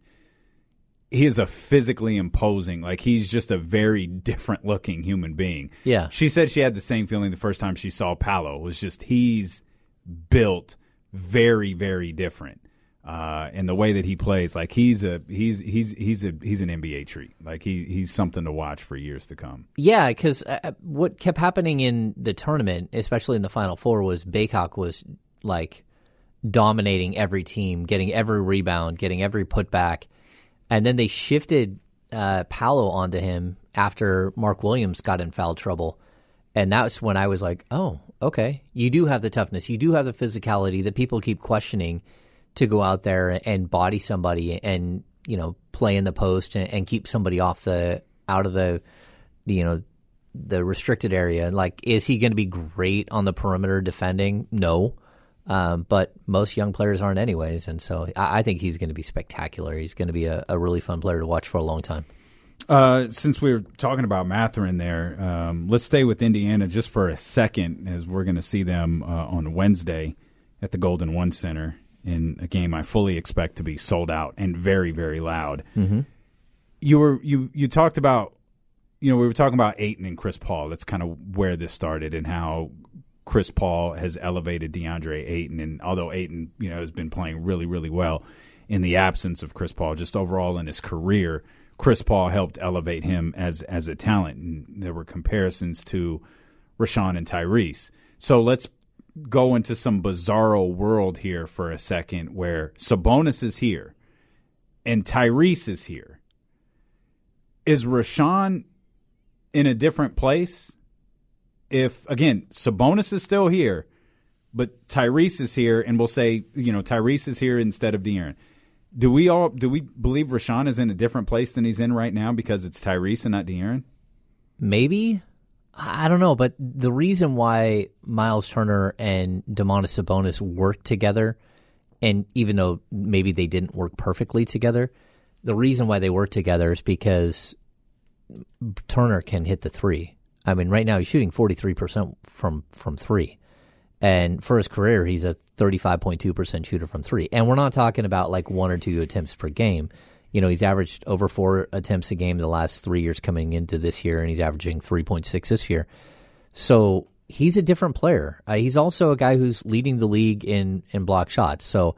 Uh, you can put Myles Turner on the list of players that I think are better than DeAndre Ayton at the center position. Again, better three point shooter, uh, equal scorer, maybe a better scorer, not quite as good rebounder, but it's the sh- the uh, block shots. I, I if he's available, this is crazy, but if Ayton is, a, I mean, if uh, if Myles Turner is available, why not? Because why if you're the Kings, that's sort of the guy that you need. If you can put those two back together, and I know people say, "Oh, it didn't work there." It didn't work there because of the other players around them, because of the injury issues that they had. They didn't have a speed point guard like Fox. Can they? Could they work together again? Maybe they could, and I'm intrigued by him. I've always been intrigued by him as a player. Uh, even when the Kings passed on him to take Willie Cauley Stein, um, yeah, it- Of the Vipers.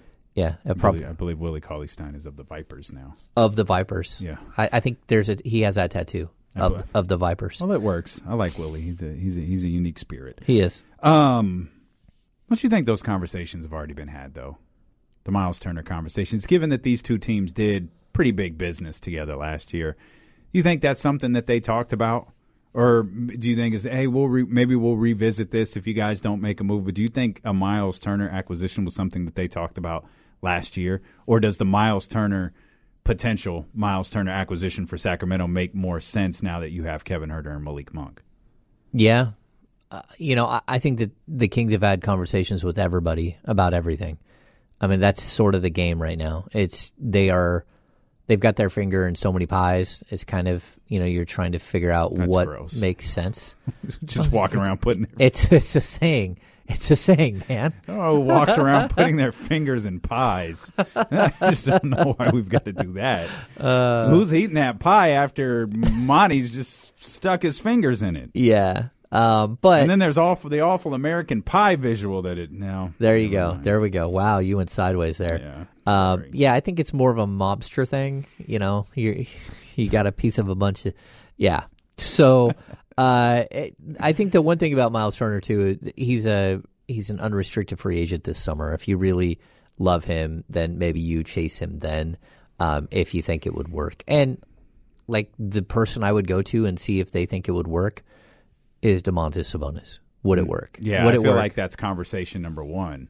Yeah, I mean, just look look around the room. Would it work with what we have here? You've seen how he plays, um, but again, I, I think that he's proven that he might be a guy who plays much better with a guy like Tyrese Halliburton, um, and that speaks volumes about Halliburton. Halliburton is an exceptional player. He does make everyone around him better.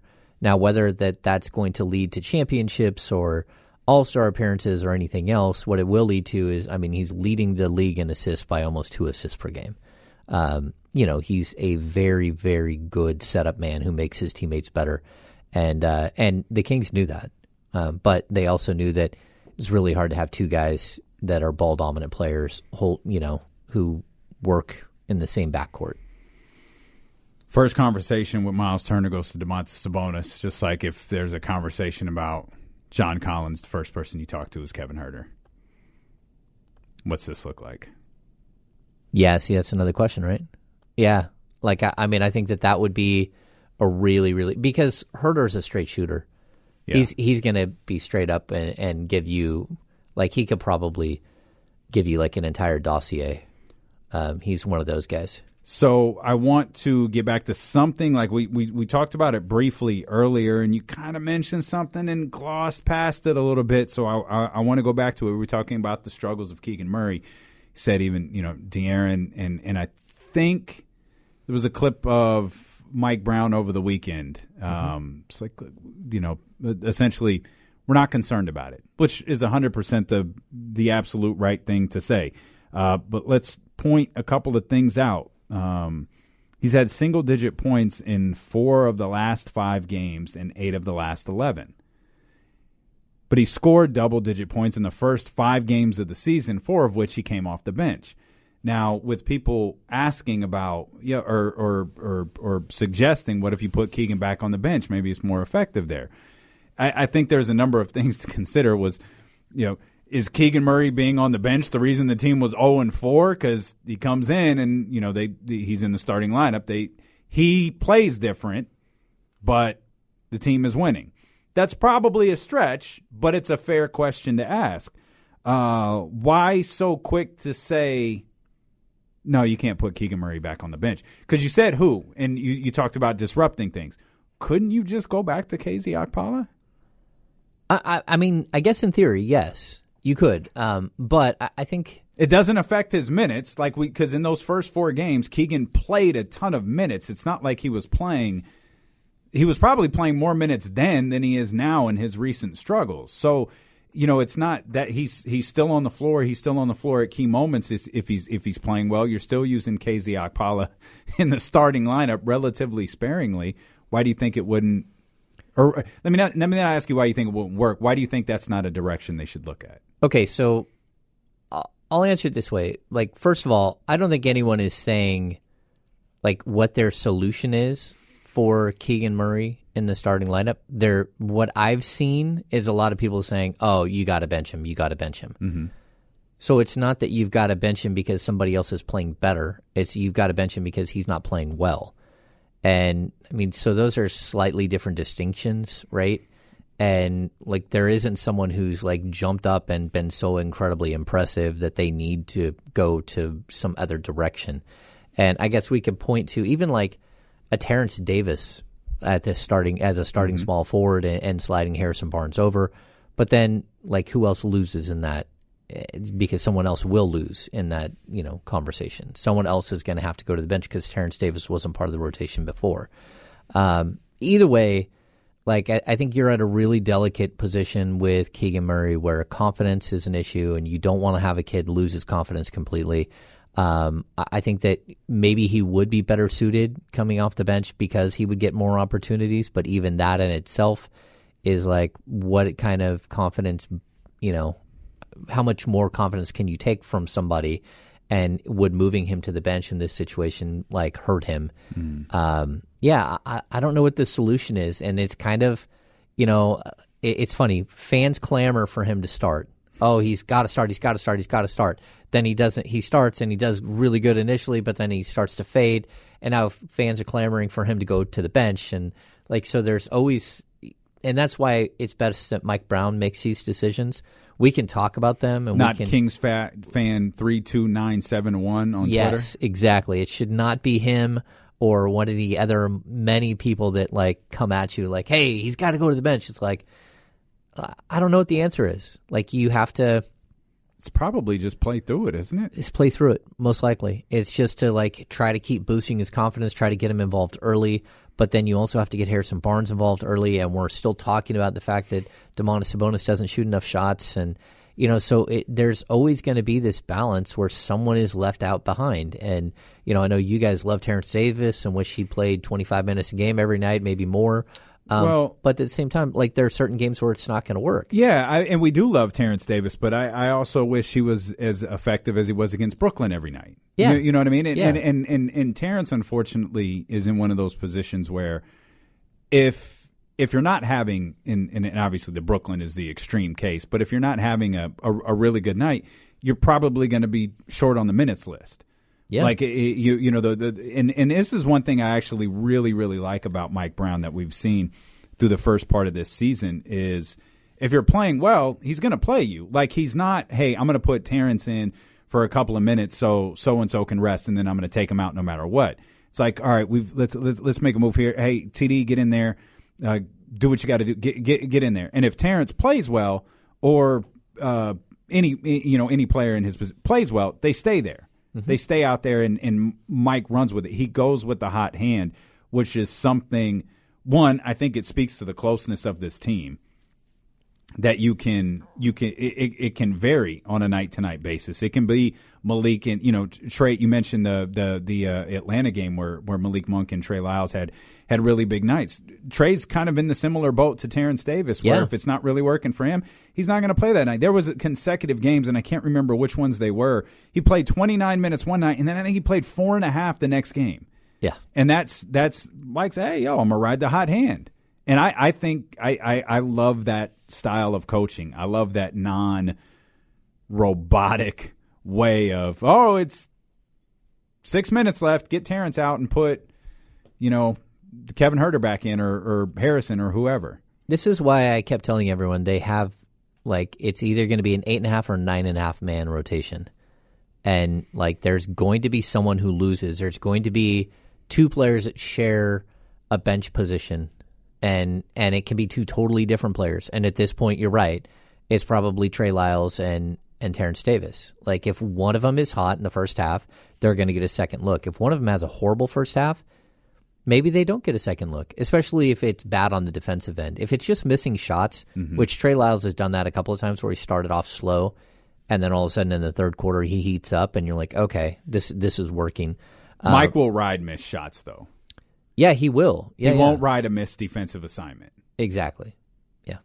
No, he won't allow that. And that's where I think Terrence, more often than not, has been the guy who walks onto the court and the first thing he does is miss a defensive assignment. Mm-hmm. And it's it's a focus thing. It's And not then a Mike calls timeout. and then Mike calls a timeout and says, "Hey, look, man, you do it again, and I'm not going to play you the rest of the night." It, it's one of those things where um, he is he needs to make sure he's walking into a game like mentally ready to go every single time. Keegan's made two shots in the last three games. Yeah, it's not great, Bob. Mm. Yeah, I mean it is what it is. You're hoping He's he one of, out of it. Is that? he's one of eight twice, and then oh of five in between. Like it is three points, And- uh, yeah, his three pointers are bad. I don't know. I, I don't. Yeah, I don't. I don't know what the answer is. Past, play through it. Um, I man, think that's the, tough. The answer Jeez. is to if you're his teammate is to keep putting your arm around him. And I asked Aaron Fox about this today. I said, "You're a guy who is like outwardly said you were not good as a rookie." He has said that multiple times, especially when it came to Tyrese Halliburton. He always said like, "Man, Tyrese is so much better than I was as a rookie." I, I said, "Have you put your arm around him and said, hey, you know, I had these struggles too?" And he said, "Yeah, like we're all having conversations, and the key is to." not let somebody lose their confidence because if they lose their confidence and they stop shooting then that's even worse like we need him to keep shooting we need him to keep trying to do what he usually does and eventually he'll lock back in and, and he'll find his way It's probably important too to be kind of sporadic with those conversations as well. Like you don't want to inundate him with, you know, De'Aaron said this, Sabonis said this, um, Mike says this, Doug says this, Jay says this. It's like okay, it's almost like you got a quick huddle. Who wants to talk to Keegan today? Because we you don't you don't want to have a bunch of because that probably adds an extra layer of pressure to him, and that's just the absolute last thing that you want for him to deal with. Because I think that's been one of the that's one of the good things uh, about this team. Obviously, you know the last two losses are are are, are pretty tough, but you know, perhaps Keegan hits a shot in against Atlanta, things can can swing in a direction, but no one's pointing at the Atlanta loss, going, "Man, if Keegan had just done this, it would have been different." No one's looking at Keegan Murray as if he's the reason behind a thirty-six to four run that the Boston Celtics went on. So you you have you have a lot of leeway with him because one of the pluses to Keegan Murray was supposed to be there's not going to be a ton of pressure on him that pressure's on De'Aaron Fox's shoulders. It's on Domantas Sabonis' shoulders. It's on Mike Brown's shoulders. Kevin Huerter has performed well. He's on the pecking order above Keegan Murray. Malik Monk, you could probably make the argument that he is too, and that's that creates a a that should create a less stressful environment for Keegan Murray. As frustrated as he may be with his play, having too me too many people in his ear could be equally as problematic. yeah i mean you want someone to feel comfortable and to have like honest discussions with people um, and i'll point out trey lyles has been ruled out for tonight with a non-covid related uh, illness Mm. Um, so he is not available. Chima Moneke is questionable with a right uh, with right side thornus, uh, soreness, not thornus. There we go. And then uh, Keon Ellis and Neemias Queta are both on G, G League assignments. But um, yeah, We're going to talk about Neemias Queta, by the way. Yeah. just putting that out there in the universe. you don't want to like freak out about it. It's almost like the same thing with KZ Okpala. Like whatever KZ Paula got you on the offensive end was like bonus. It was like found money, right? And I think people forget that, like, sure, he gave you like really good defensive moments, but it was also because you were able to put him on like a variety of players. I don't think we've seen a ton of horrible moments from Keegan Murray on the defensive end. I think overall he's been solid, and that's kind of one of the the interesting pieces to him is that he kind of just blends in to whatever's happening. He'll figure it out, and you just have to like keep bolstering him, keep making sure that, I, like even like today, I'm not sure that if I'm media, that I would have said, yeah, we, you know, you can talk to Keegan. Um, make us wait for him after a game or something. And, and Was Keegan available this morning? yeah, yeah, we talked to Keegan. Oh. Uh, yeah, we talked to him this morning, and but I, I don't know that. Like again, I think he's in his own head a little bit, and you know he's a young guy, and things aren't going well. He's got the off the court stuff with his grandma. Um, I know his dad was uh, with them on the trip, uh, which is really really good for him uh, to have that family support. But he's kind of been on an island, and it's really tough. People forget, like you know, Demarcus Cousins came to Sacramento. He didn't know he didn't have his driver's license. Nick Stauskas came to Sacramento, didn't have his driver's license. They had to teach him how to drive in the old Arco parking lot. Like these are kids. They've never paid an apartment bill. They've never paid for PG&E, or a cell phone bill on their own or anything else. Like there's so much going on in their head that when things go bad on the court, which is usually their safe space, it snowballs super quick. So I think he'll be fine. Okay. Um, let's hope he uh, be's fine tonight because with Trey Lyles out, it feels like they're gonna they're gonna need someone uh, to step in. You mentioned Keon Ellis and Neemias Queta. I want to talk more specifically uh, about Neemias Queta, uh, and we'll do that. I also want to talk more uh, about Domantas Sabonis and uh, De'Aaron Fox. We'll do all of that when we return here. James Ham sitting in for KC. It's D'Lo and KC here on Sacramento Sports Leader ESPN 1320.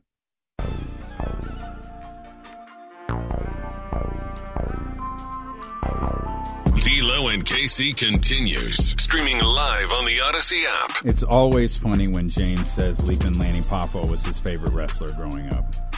Like literally, no one on the planet says that except for you. I don't know.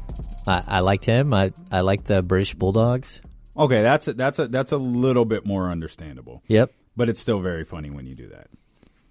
Like you, your favorite wrestler was Macho Man's brother. I, I just love it. I, I, I, love it. Absolutely love it to death. Uh, you can watch the show. Uh, James Ham here with us. KC taking a couple of days off, uh, celebrating the baby caraway, which arrived uh, over this weekend. Make sure you're sending uh, some love to Kenny and Jazz on social media at I am K Diddy.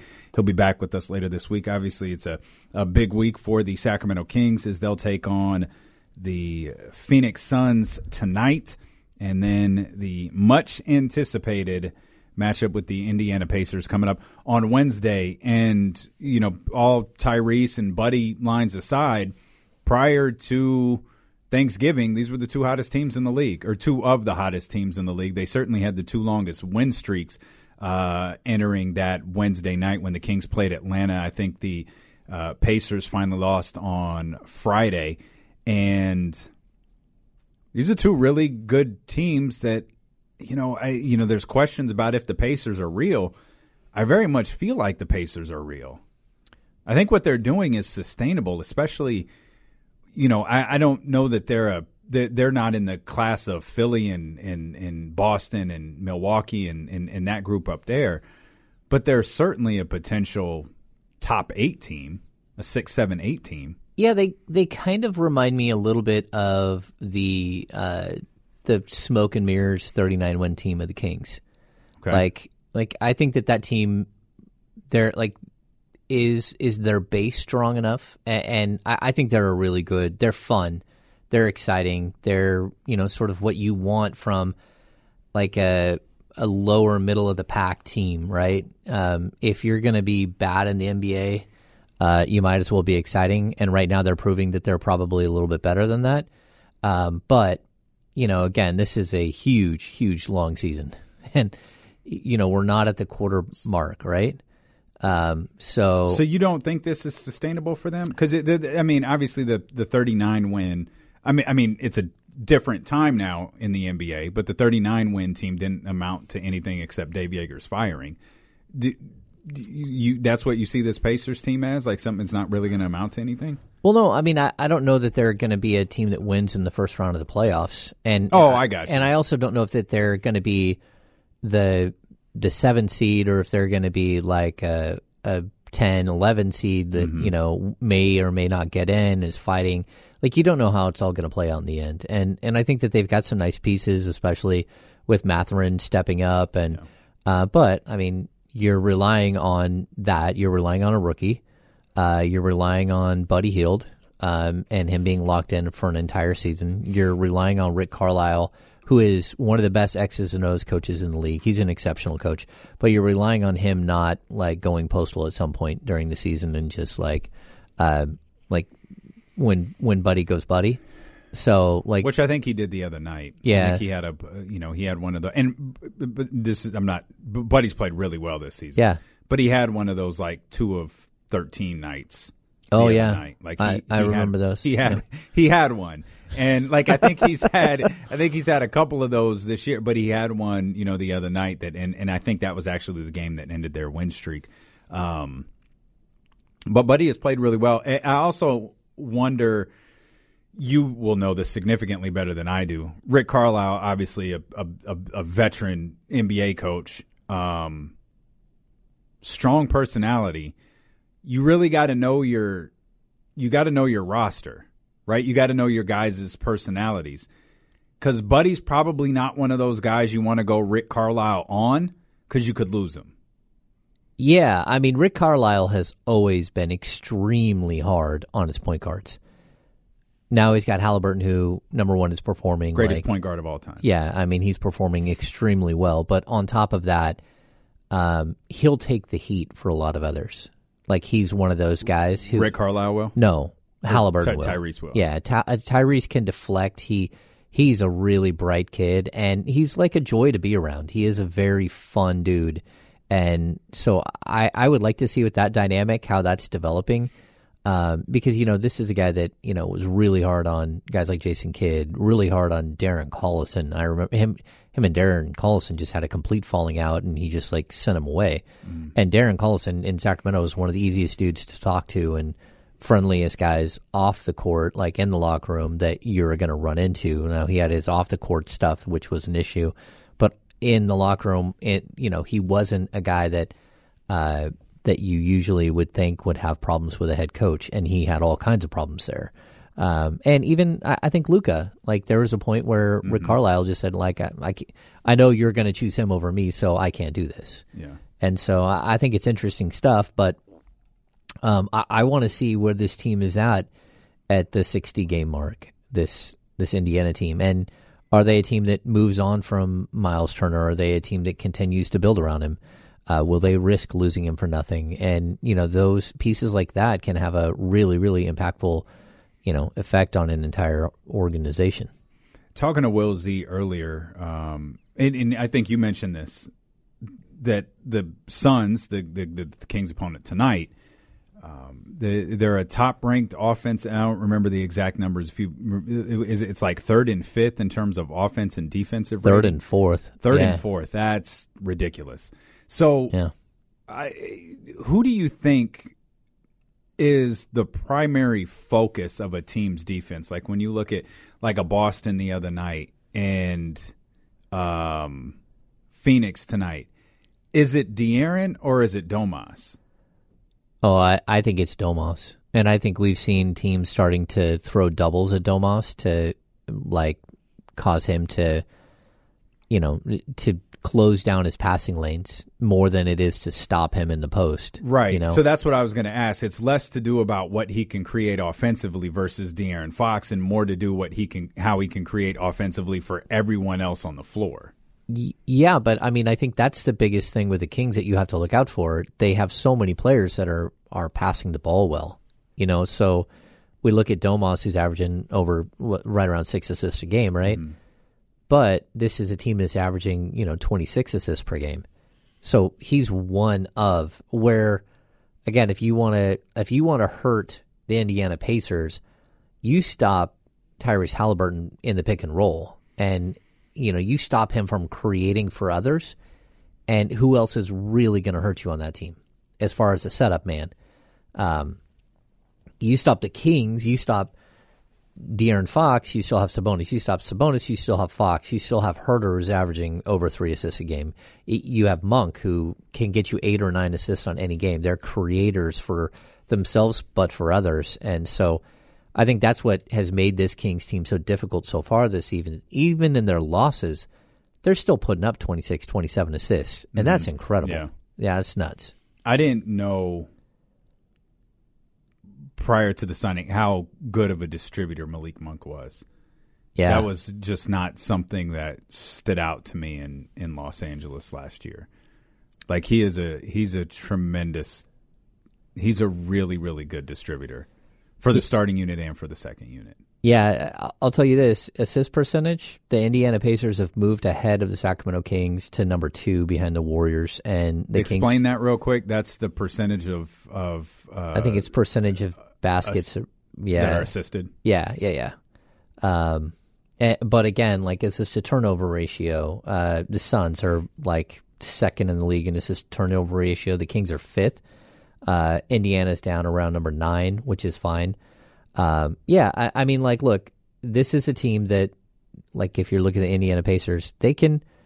They're primarily going to beat you in the pick and roll, and it's going to be, and but they're really good at it. And and again, Halliburton, his ability to create for others is is elite. We've known that. We saw it firsthand here. And like, look, Halliburton could have been here for 15 years. He could have been a multi-time All-Star in Sacramento. It just at some point, like this is one of the few trades that I'll point out seems to have worked for both teams. And you have to lock up Sabonis long term to make it really work for the Kings as a long term proposition. Just for a reminder for everyone, that's not happening anytime soon. Yeah, I mean, you got to wait until uh, after next offseason. Uh, into not this offseason, but the following one. You're gonna have to wait, and you're gonna have to go He's into it. going to become a free agent. Like you, you've, he's not going to sign an extension during the year. Like Yeah. he's going to become a free agent. Yeah, exactly. And, and I'll also say this: like for people who say, "Well, you know, you know, Tyrese just makes everyone better," and what does Fox do?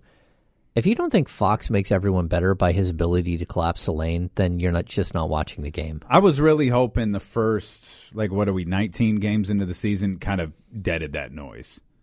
I thought it was. I Yeah. think it's pretty clear that it, it, De'Aaron can make.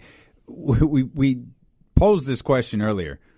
Are you willing to acknowledge is De'Aaron Fox all of a sudden making players better, or does he have a group of better players around him who looks significant? So when he finds Kevin Huerter open in the corner and Kevin Huerter hits the three versus hitting the side of the backboard, is that De'Aaron Fox making Kevin Huerter better? Like we get into this thing with making players better, making players better. The the offense is what makes all of these guys look good. And De'Aaron and Domas are the f- key points of this offense. And the fact that there are a number of talented individuals on the floor, like you said this to start the season, there are NBA players on the floor with De'Aaron Fox now. Not Buddy Hield and a group of individuals who are out of the league now, but a group of NBA players. And maybe that's contributing to maybe and, and, and the same is true in Indiana for Tyrese. That's why these guys all of a sudden, oh, they're making these guys better. No, there are better players around them. I, I totally agree. I mean, like we always talked about, you know, when it came to Luke Walton, I, I wasn't making excuses as much. I was just like spelling out the fact that like his second team, the second year that he was the head coach of this team, they won 30 win, 31 games out of out of 72. They were on pace basically to win 35 games.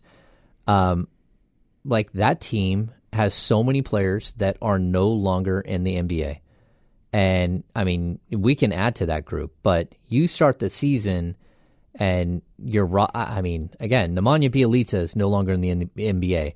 Kyle Guy, Mo Harkless, uh, Justin James, Daquan Jeffries, uh, Lou the King, Louis the King, uh, Jabari Parker, um, Jalen Ramsey, Glenn Robinson III, uh, Hassan Whiteside, Robert Woodard. Good God, man. Like Chris Silva isn't in the NBA that I know of. Uh, I don't even remember Chris Silva being on the Kings. They What- traded for Chris Silva. He was part of uh, the deal um, when they picked up uh, when they traded Nemanja for Mo Harkless. Okay. Yeah. Uh, so, like, my point is that, like, Lucky us. you you can blame Luke Walton for not winning more than 31 games, but you also, like, Look around. you can't give a guy like three ingredients and expect a gourmet meal. I mean, uh, he's got to be a great chef, and, and not just a great a great chef, but he's got to be the greatest chef in the world and, and be able to figure it out perfectly. And, and even still, like it's you still only got three ingredients. And it's not just three ingredients. It's like flour, mustard, and chia seeds. like three ingredients that don't go together. Like, Exactly. that's all he's got. And then I would add to that, like we keep saying that about, I, I kept saying about Luke Walton. Well, we have to say the same thing about De'Aaron Fox. Hmm. He had to play with those players as well. He, you take the fastest point guard in the league, and you go get him Hassan Whiteside, who likes to stand in the middle of the key and put his seven foot nine wingspan out wide and say, "Throw me the ball." That's his offensive move. So like it really is hard for me to like be completely harsh on a player who doesn't develop when you don't put players around him that can help him get better. So I think that's one good thing about we talked about Keegan Murray and his struggles. You have players that will continuously try to get him better who are better and can show him how to be better. Where like what are you going to do with Fox? Mm-hmm. Like in that situation, a 22 year old De'Aaron Fox, like, hey, you're not making us any better. It's like, are you kidding me? You you literally went out in free agency and signed Hassan Whiteside. I'm sorry Robinson I didn't make Glenn Robinson and Jabari Parker better. That's right, Jabari. That's right. Poor Jabari Parker. He was supposed to change the whole league. You're listening to D'Lo and KC on KIFM West Sacramento 98.5 FM KRXQ HD2 Sacramento ESPN 1320 driven by Lashers Elk Grove Dodge always live on the free Audacy app our 1320 Kings insider and creator of the Kings Beat James Ham sitting in with me today KC's off he should be back with us uh, later in the week um 916 909 1320 if you want to get in. We'll talk about some of the uh, exciting football we saw this weekend. Uh, nothing in the college game. We're just going to choose to ignore that here uh, for the next couple of weeks. Um, let's stick with the Kings, though, here for another heartbeat or so. Uh, De'Aaron Fox spoke with uh, Chris Haynes over the weekend. Of course, he announced that uh, they've got a little one on him and his wife have a, a, a little one on the way, but he spoke in depthly about signing with Clutch Sports, who made that announcement official today as well. And it's the first thing uh, in the article was trying to, and he kind of pointed this out to you too a few weeks ago of of why the move was made, and it's like. I, I don't have any intention on leaving Sacramento. Like I love Sacramento. I think he even correlated it to Kentucky and the fan base and how he loves his interaction uh, with the fans. But when you know that story that we put out a couple of weeks ago, you know, hit the different NBA sites, it was le- going to the Lakers. LeBron and De'Aaron Fox, the trade's getting done, and it seemed like his first order of business once this was official, official was to, yeah, that's not happening. That's not what I did this for. I did it for a variety of reasons, and none of them have anything to do with leaving Sacramento. Well, yeah, that and you know, like it's a delicate situation for Fox too because him and Chris Gaston have been really close forever. Like this is like his trainer in high school, um, that was his agent, and so this was he called it that night. He called it a level up, Mhm. right? And it's not just about basketball. De'Aaron Fox is going to make what's he make? Thirty million this year, thirty-two next, thirty-four the next, thirty-seven the year after that, something like that. Um, it's not about basketball side. It's about, I mean, De'Aaron Fox has worn Converse. He's worn Under Armour Currently this wearing year. Under Armour, He's yeah. currently wearing Under Armour. He's literally testing out shoes. The fact that De'Aaron Fox wild. does not have a shoe contract right now is absolutely incredible. And that's what this is about. It's about making him more marketable everywhere. So, you know, he's not left behind while all these other players from his generation, from his draft class and the years around him are getting all this fanfare because they're playing in bigger markets or they're getting television commercials and stuff and Fox isn't. And so that's what this is about. It's about like doing what's right for him during his career while he's marketable, while he can go out and make additional money and set himself up and his family for generations. And like more power to him. He doesn't want to leave Sacramento. I've talked to him since he was a kid. He's always been like, "No, this is perfect spot for me. I'm good. This is this is what was right for me at the time." He wants to win, and that's always going to be something that's that weighs on him. But I would say that if there's going to come a time where he's not in Sacramento, it's very specific that the team has no chance of of getting back, of getting to the playoffs, of getting anywhere. And it's proven time and time again. They lose free agents. They, you know, it becomes a snowball effect where you can see that it's just not going to happen here, and it's going to be a reboot again. That's where you would see him like say, okay, maybe. Um, but for right now, like he loves it here. And it's worth pointing out Ben Simmons wanted out of Philadelphia. I don't know that Rich Paul necessarily wanted Ben Simmons out of Philadelphia. Like Ben Simmons didn't want to be a part of that anymore. Rich Paul facilitated it. The Anthony Davis Lakers thing, you can feel however you want to about that, but I don't think that's a move that Rich Paul was just like, all right, AD, you're signing with Clutch. We're getting you out of New Orleans. I don't think that's the case either. An agent's job is to act in the best interest of their client. And in those cases, I'm confident Anthony Davis was done with New Orleans. He wore a shirt that said "That's all, folks." I think to his final Pelicans game, like that. It's not like Rich Paul threw that at him and said, "Hey, Brody, put this on." Like that's Anthony Davis's doing. Um, so it's you don't have. I know Rich Paul is easy to villainize because of his association with LeBron James, but if you look at the track, there's probably a number of other agents who have helped multiple players on their client list get off certain teams. That's not unusual. It is the agent's job to do that. And I wonder how much, you know, I want to mention the level up line. That's not a, uh, when he gave you that line a couple of weeks ago, that's not a, a, a shot at Chris Gaston or that agency. It's just when you hit a certain level, there's only so much an agency that's small, like Chris Gaston's is, can do for you. You need connections. You need you need doors open for you. And while Chris can probably open a lot of doors, he can't open the same doors that Chris, uh, uh, Rich Paul does, and that Clutch Sports, the name Clutch Sports does. So that's part of the the leveling up for De'Aaron Fox. And to me, I had a moment. This was last year, but the Kings were so terrible last year, it didn't matter. Where I saw LaMelo Ball on TV every five minutes in one commercial or another. It's like, all right, De'Aaron blew Lonzo out the door, but here comes LaMelo and has already gotten more mainstream marketing exposure than De'Aaron did. And Charlotte stinks. Like Charlotte, Charlotte's been, you know, humiliated in the play in two years in a row. But those are the doors that Clutch Sports can open for him. Yeah, I mean, he has never had like a, a shameless self promoter out there like doing his his bidding, which you have to have. Yeah, I, I mean, absolutely have to have. You have to. I mean, if you are a top you know 25 30 player in the league you have to have that and so at this point like look i, I think i, I want to keep pointing out De'Aaron Fox, everything is kind of coming together for him at the time that it should come together for an NBA player. He's 24 years old. He'll be 25 in, in December. He just got married. He's got a baby on the way. He's he's taking these huge leaps and bounds. His team is showing that they can potentially compete for a playoff spot. This is a moment where he's just it's all coming together for him. And that's great. I mean, like Kings fans should be applauding this. This is like a really, really shiny moment for him where, you know, he's averaging 25 a game, but he's also like putting up almost 25 every single night. I mean, he's been that good. He's been great for this team this season. And and even the last couple of seasons, it's not like he's been bad. He's missed some games. Uh, he's had some inconsistencies, but overall, you see like a pretty steep path for him where he's improving and he's he's showing that he's the guy. And again, like you make a trade because and it wasn't saying that Tyrese Halliburton is not the guy. It's just he's not the guy to pair next to Fox and Sabonis was.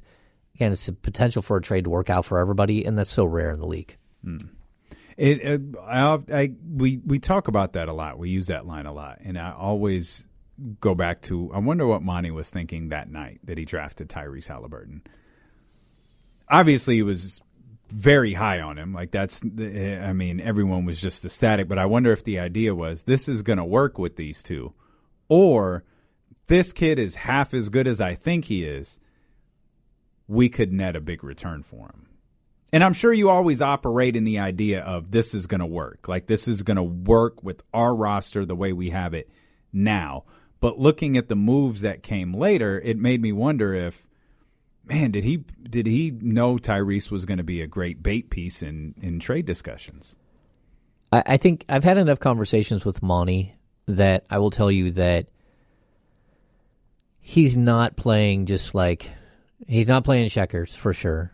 And like when you're drafting with the 12th spot in the draft, you really have no idea what you're getting. You hope that you're getting something but you have no real idea what you're getting. And if like t- to test Monty, if you would have been drafting at number four, would you still have taken Ty- Tyrese Halliburton? That's when you crush a draft pick. Having a guy fall to you at twelve, I don't want to take anything away from him, but he thought he was getting the best player available, mm-hmm. and he he was getting the best player available, and it's proven out that way. But realistically, if it was Devin Vassell that fell to him Instead, you know, he would have probably not traded. He would have not made that move because it probably would have been a better fit piece. So I, I think with Monty, you have to look at the the Rockets' style of play was to never over overvalue your own assets. Never overvalue your own assets, and we've already seen that. The Kings did not overvalue Donte DiVincenzo. They did not chase him with big money. They did not listen to the big talk. If he's going to go, he's going to go.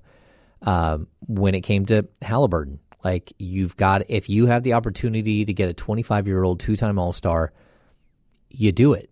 That's that's the way it goes. And like people say, well, you know, the Kings would have preferred to have Fox go in that deal. I don't know if that's true or not.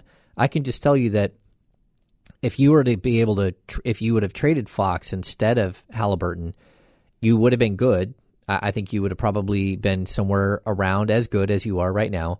But you also would have had a player on a rookie scale deal and Sabonis on an $18 million deal and a player who's two years younger in Halliburton. So, sure, maybe it like, but that again is like asset evaluation. Mm-hmm. And, and that's how Monty's like he's been brought up in this league is to manage your assets properly. Do not overpay for your assets and, and sit there and make the smart, creative move, but with a long term uh, like idea. Even with you can bring up Davion. When they drafted Davion, what did that mean?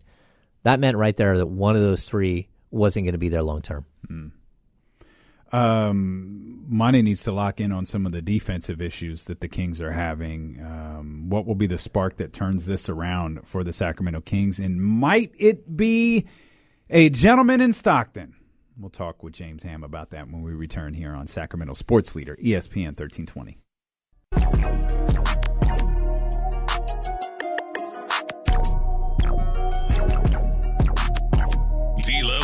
Continues. Streaming live on the Audacy app. Live on the Audacy app, live on 1320 AM, 98.5 FM, HD2, YouTube, Twitch, Twitter, wherever you are. We appreciate you so much for being with us. Uh, James Ham here with us. Uh, on this game day, as the Sacramento Kings will try to get back to their winning ways uh, beginning tonight against the Western Conference best Phoenix Suns. Uh, we'll dive back into that in just a heartbeat. A lot of great football over the weekend. Uh, started Thanksgiving. All three games on Thanksgiving were pretty compelling, and the NFC East turned the people out with 40 plus million people uh, tuning in to the Cowboys and the Giants there, right smack dab in the middle of the day. That's prime football watching time. Because I found with the early game, there's a there's a lot going on. I, I, I did some of the cooking. There was a getting acquainted with everyone that you hadn't seen in a while, and then the the the, the late game, the, the, the last game, well, you had ate or you were eating, and it was just kind of uh, it was just kind of like background noise. So it wasn't one that I was locked into, but we were locked into that Cowboys. we were locked into that Cowboys Giants game quite a bit. Yeah, I, I love watching football all day on on Thanksgiving. Um, good games. Yeah, we just have rule like during dinner we have to turn the volume off. Mm-hmm. Um, but overall, I like I don't really care. Um, I, I, do watch a lot of sports with the volume off, anyways. I'm not. I'm not. I'm not. I'm not feeling the Bills. Bills. I, I mean, that would have been a hell of a win for Dan Campbell. It didn't. I mean, it, you know, Josh Allen got them down the field in seconds to get them that win. Buffalo. I just, man, I don't know yet. Yeah, they're teetering on the brink of all at all times because that's what it feels like. Anytime you're watching Josh Allen run, you're like, "Oh man, he's going to crush somebody," but you're always running the risk of him getting hurt. And I, I don't think he's done a really good job of developing his running backs or developing a second and third wide receiver. I think he's still over reliant on on Diggs, and uh, there aren't guys like there are certain games where guys have good nights, but it's not consistent enough. Mm-hmm. You know, like uh, was it Dawson Knox or tight end? Like he he pops up and has a big game and then goes quiet for a bunch of time. And you always like you're waiting for him to make some of the other guys a little bit better. I think those are tight ends in general. I mean, it's George a, Kittle like four catches, two touchdowns a week ago, and hey, did George Kittle play this week? Oh yeah, he did. He just wasn't a focal point. Yeah. Not that it appeared anyone was a focal point of what Jimmy Garoppolo was doing uh, in the 49ers win yesterday against the Saints. I think the 49ers and the Cowboys are the two best teams in the NFC. Yeah. I, I, I don't buy the Giants. The, the, Eagles each week, the, the Eagles are getting my attention more and more. Um, I like that they. I, I I I thought they were impressive last night. I, I'm not. I like the Eagles more than the Giants, but I don't like the Eagles as much as the Cowboys. You know, I- I think the Eagles haven't been on the big stage quite as much, and uh, you know, like I, I love what their quarterback's doing. I, I mean, they're ten and one. I mean, they're they're really good right now. Anyone who beats Aaron Rodgers, I like. Yeah, I would agree there. And I forgot they have Gardner Minshew hiding on their bench as their backup quarterback. I, I like Jalen Hurts, and the other thing with them is that every time you're watching them play, you you're like, oh, I forgot they had. Uh, I forgot they had Zach Pascal. Yeah, they you got know? players. Like they Yeah. do. They have got like a bunch of really good wide receivers, um, and and again, I, I think that they're they're kind of stepping up. I'll mention this once and I'll mention it one time only and then it'll never be brought up again. Michigan absolutely beat the dog crap out of Ohio State this weekend. um, and wildly enough, the way that that Saturday went, the Buckeyes are actually still in contention for a college football playoff spot, while Michigan may have just punched their ticket to the national championship. They get past Purdue this weekend. They're clearly a top probably two team. They're probably second, assuming Georgia handles business. It'll be Georgia, then it'll be Michigan, which means Michigan will play TCU in the opener. And child, please, Michigan should run TCU off the field, which just punches their ticket to a national championship matchup, likely against Georgia. Now, what throws a what what, what throws a wrench into all of this is LSU lost. Clemson lost, so Tennessee, you know, they they they lost their moment a, a, a week ago or so. So the loser of that Michigan Ohio State matchup, we had long wondered like would they have an opportunity to get back, and we thought that the score would have to be relatively close for that to happen. Oh, oh Harbaugh just completely outcoached Ryan Day on Saturday, and Ohio State lost all discipline in the fourth quarter. They absolutely deserved to lose that game, picking up multiple personal uh, foul penalties. But given the fact that Clemson lost, LSU lost, if USC doesn't get the job done in the Pac 12 championship on Friday night against Utah, that opens the door for Ohio State. Because I don't I think they'll put USC in if they win. I don't think that they'll put Utah in. Yeah, but I mean, USC's a good team. No, they are. Yeah. Yeah, absolutely. But Yeah. they if if if if if they lose in the Pac-12 championship, I think that opens the door uh, for Ohio State to get back in. Which I, I g- given the performance that they had on Saturday, uh, I'm not sure that they're deserving of that. So we're going to look at, at Georgia, uh, Michigan, TCU, and either USC or Ohio State. I think so. Yeah. Yeah, I mean USC wins, they're in. Like you, you, you, you, so many teams have lost. There really is no other debate. I don't think there's a debate between USC, the Pac-12 champion, and Ohio State, who just got run by Michigan. If Ohio State had lost by three, Yeah. there might have been a discussion between a one-loss Ohio State and a Pac-12 championship USC. But given the fact of given what happened in, in that game on Saturday at home, I don't see it happening for Ohio State if USC wins. Yeah, it's going to be pretty tight, especially when you're looking at two one-win teams. Yeah, I mean, one-loss teams, one-loss teams. Uh, yeah, it's pretty crazy. Like of the top ten, there's there's only you know your three teams that are undefeated, Mm. and then only a couple of one-loss teams, and you know uh, there's a lot of two-loss teams in the top in the top ten. Yeah, next week will be next week will be fun.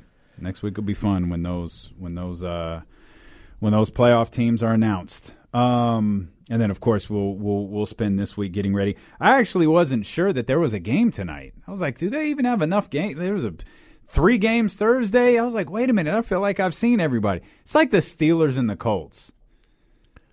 I'm sorry. Oh, that's forgettable. There's no chance. I'm spending three seconds watching that game. That's awful. That's a that's a hard pass for me. But there is a football game tonight, which Jesse, I think, can be heard here on ESPN 1320. It's horrible, but you can listen. you to can it here. listen to it live right here on We've got you. 1320. um, Dolphins 49ers is going to be must see TV this weekend. And who was must see TV for the Stockton Kings this weekend was my guy, Neemias Queta. Big boy. Neemias Queta put up 36. 38. 38. Sorry, he scored two more points. Yeah. Last time I saw. I think 38 and 18. Mm. Um, yeah, on, I, I. I mean the line was powerful. Like what in the world? I mean, he had four blocks, he had two steals. I think he had three or four assists. Um, so like because I I deal with the good people of Portugal all the time because they are all Twitter followers, uh, like the entire They're country. big fans of James. Yeah, The entire the entire country of Portugal is big fan of James. That's right. And he has to regularly answer questions. Many of them join Happy Hour, by the way, which is why you got to be a premium subscriber over at the King's Beat. that and the Australians. The and Australians, the Australians, yes, you're big in Australia. I am big in Australia. There's actually a writer here today in Sacramento, and uh, he came over and said hi, and like it was like it was fun. He's here getting some uh, having conversations with Dellavedova. there are people up all hours of the night and morning to be a part of Happy Hours, James Ham's Happy Hours. Yeah, uh, Czechoslovakia. We've had uh, someone in Prague, uh, Joshua in Prague. Uh, Tremendous. Yeah, yeah. yeah. Um, so, Queta, like, look, he's so close. He is. Like, I think he's getting better every single day. Uh, that 38 and 18, that was against James Wiseman. Mm. He absolutely destroyed him and led his team back. Poor James. Uh, yeah, yeah. I'm not sure what's happening there. Um, but You talk about confidence getting shot. You, as we were talking about Keegan Murray, Yeah. can you imagine what's happened to that young man's confidence? No, it's not good. It's not good. Um, yeah, not good at all. Like I- if I were them, I would have tried to bail on him. A- a- even I've I've said that a couple of times. Like if you were uh, the Warriors coming into the season, would you have like even right now? Would you make a call and say, "Hey, we'll give you uh, Wiseman for Richaun Holmes," and just bail on the experiment Uh, Yeah. because you owe him a bunch of money next year too, and uh, that's not great. And then you have to make decisions on him. And, and what are you going to do there? What if you, you have to do a qualifying offer in his fifth year? and he accepts a qualifying offer like 15 million but for them that costs them like 45 million uh, you know that's that's crazy because of their luxury tax situation Since I since I just took a second to praise Michigan, uh, I'll, I'll I'll take another opportunity to do something I normally don't do. I'll praise Draymond Green uh, for something who who's playing really well as of late, by the way. Okay. but said something, and, and I'm not sure if it was. I don't think it was last night. It might have been a couple of nights ago. But he talked about the pressure that those young players are under on the Golden State Warriors and he he had a great line in that he was like, you know, when you're in these guys' position, normally you're going to a team that sucks, and you don't have any pressure on you, at least year one, year two, because you're on a team that sucks, and you have to figure out a lot of different things. Rarely do you come to a championship caliber team and are expected to have, you know, some sort of impact right away. Rarely do you come to a championship team in which you're trying to blend with the team that still has many of their championship players on it. And I thought that was a great point that I don't know that I've spent a lot of time thinking about the pressure that they're under being on this team and the pressure that Bob Myers and the organization is under with their, you know, they, I, I, I, believe this phrase has been dumped since then, but it, we've got two timelines. We've got our current championship timeline and our future championship timeline. And I think they have been smart enough to get rid of the two timeline uh, catchphrase that they were using a while ago. But I thought that was a great point from Draymond Green. And it's just when you bring up James Wiseman, it's like, man, that's it's it's a it's a, it's a young man who I, I still feel like has something. Yeah. I don't think he's worth like giving up on. No, I, I totally agree, A- and I think the the bad part if you're the Warriors when it comes to this young group of players is that they're all high draft picks. So it's one thing if you're bringing along Jordan Poole and eventually have to pay Jordan Poole, but basically Jordan Poole has been free for the first three years of his career, right? So even this year, Jordan Poole is making 3.9 million. But when you look at mm. like Moody goes from 3.7 to 3.9 to 5 5.8 over the next 3 years. You're looking at Kuminga goes from 5.7 to 6 to 7.6. And then Wiseman as a number 2 pick in the draft is 9.6, 12.1 and then 15.8 qualifying offer. Like these are really big numbers for a team that has championship aspirations. So even if I pull all those guys right now and we're looking at, you know, almost 20 million or 18 million bucks between Moody and Kuminga and Wiseman this year, the Warriors could do so much more with that money right now. uh, with you know they lost veteran players. They lost Otto Porter this offseason. They lost other players in the last couple of years because they can't afford to do it with these young players on the roster. But you've got to you're caught in the middle between developing you know highly talented players with trying to win now and trying to capitalize the last part of what Steph and Clay and Draymond are. So I get it. Like Draymond's like he hits a nail on the head, but that's the game. Yeah. You know, Keegan Murray was talked about it today. Like, this is a playoff caliber team. I've I've got to figure it out. Mm-hmm. Like, I can't be that that guy. And so, whatever minutes I get, whatever happens, I think he was asked about, like, are you okay if you're missing shots if Mike goes to someone else? And he's like, well, that's the that's the game. Like, they don't let me. I don't get to go out here and just lose games for this team.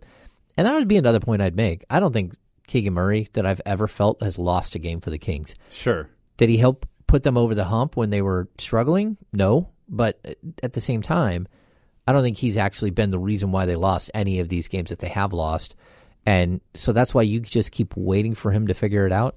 And I don't know how we started with uh, Neemias Queta, who had a. We brought up Wiseman. Yeah. And I, and I praised Draymond Green and set the whole conversation sideways It- for it's- the remarks he made. Yeah. So so this game that Neemias had 38 points, 18 rebounds, 3 assists, two uh, two steals and four blocks.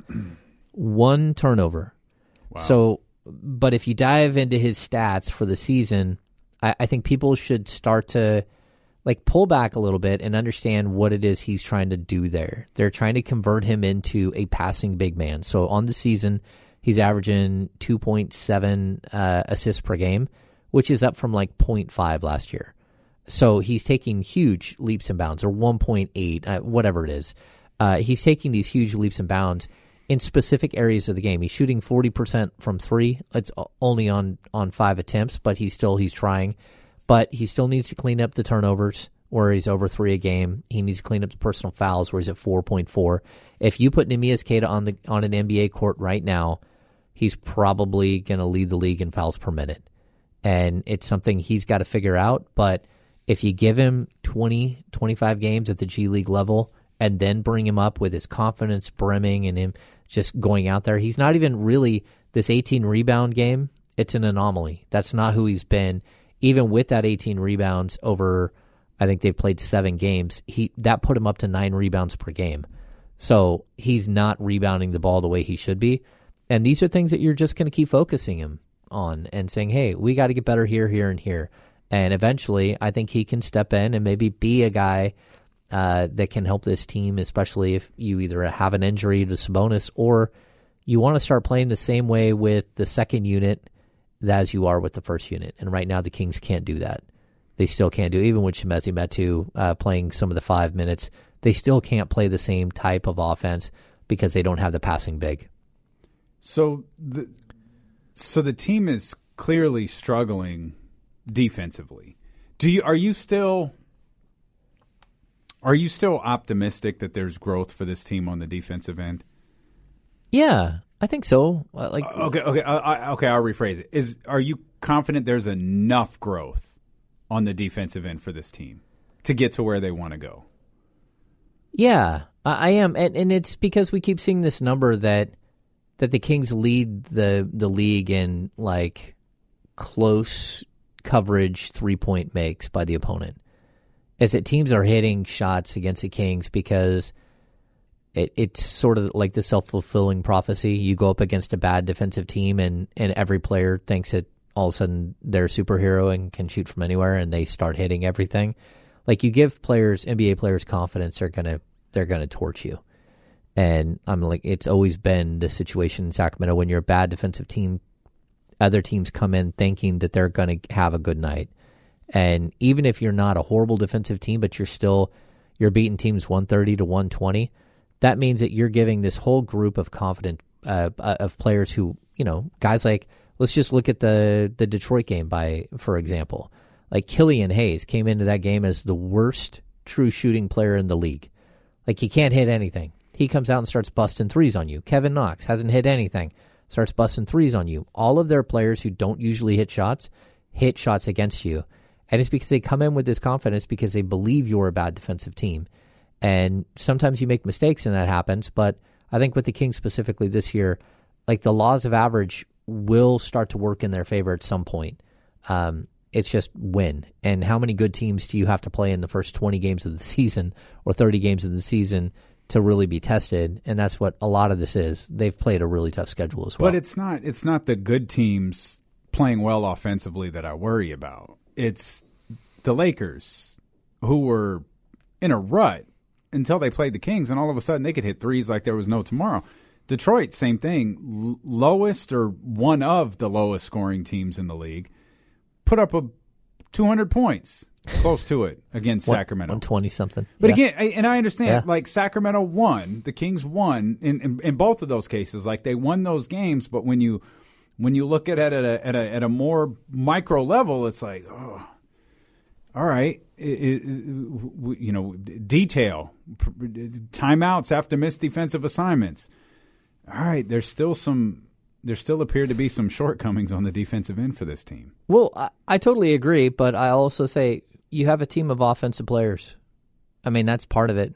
You know, I, I remember Elston Turner years ago on the radio uh, when the Kings were amazing, and you know that he's he's the defensive coach on like the greatest show on the court, and people keep saying, "How come your defense isn't very good? How come your defense isn't very good?"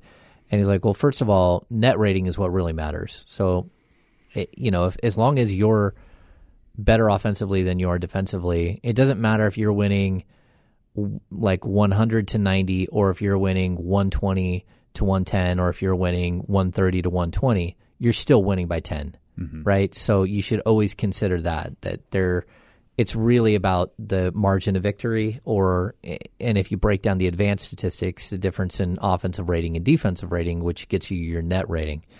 Um, but at the same time, he kept saying like, look, if you want me to like have a great defense, then maybe go get me some defensive players because I don't have any of those. Mm-hmm. And we're doing the best we can, but the fact is we can outscore anyone and we're more efficient than anyone and we beat everyone and we keep winning the most amount of games. And then you get into the playoffs and that's where defense really hurts. If you can't play defense in the playoffs, you're going to be in some trouble. We got to get there first. And there's going to be, because I don't think this team is going to pull away from anybody, especially when you look at the mess that is the Western Conference right now. I do genuinely believe that it's going to be something similar to this all year. I think the truly bad teams will, you know, I, I think San Antonio is now fallen into the category of a truly bad team. Like those teams down there, they're they're going to separate themselves a little bit, but you're still going to have 12 13 teams that are that are going to be competing and you know I know there was a game there was a year a couple of years ago where uh, Houston lost to someone on like the final day of the season and like six playoff spots like all shifted. No one it wasn't make or miss the playoffs. It was just like all of a sudden instead of a second seed you were a sixth seed. Instead of a fifth seed you were a third seed. Like there was just a ton of movement. I feel like it's going to be that type of year and that type of final week uh, for the western conference. And there's going to be playoff like games for the sacramento kings in the final month of the season Yeah, uh, I, you hope so. I mean, that's that's where they're heading. And and again, I'll just keep pointing this out. You're what you're saying about like how there there will be bad teams. There's going to be a lot of bad teams this year. The fact that so many teams are sitting right around the same, uh, you know, win loss record, especially in the Western Conference, everyone is sitting around the same win loss record. It's kind of leaving the door open for some of these teams to go. Well, maybe, maybe we're going to get to game 40 and you're going to see a lot of teams okay we we ain't got no shot. We're we're done. And that's when you really you're going to start seeing teams pick up tons and tons of wins you know floating around 500 until you can get to a second half where maybe you got 10 10 games 15 games against teams that have no chance. That's pretty good. I'm looking at them and i'm guessing they don't have one. There's there's no way that they have one. But the Minnesota Timberwolves are 10 and 10 right now.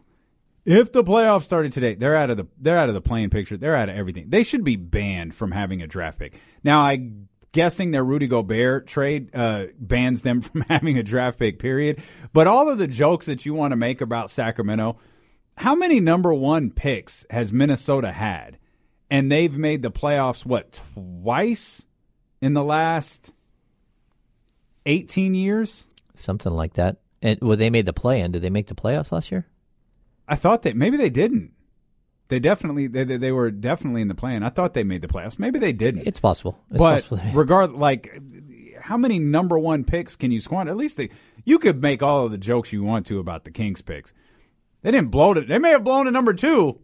They didn't blow a number one pick, and they've they've they got the Anthony Davis one right. But I, I think there are a lot of questions about uh, everything else that they've done uh, in their time frame to remain as miserable as they truly are. We'll come back. Uh, we'll talk more Kings basketball with our 1320 Kings insider James Ham when we return here on Sacramento Sports Leaders, D'Lo and KC on ESPN 1320.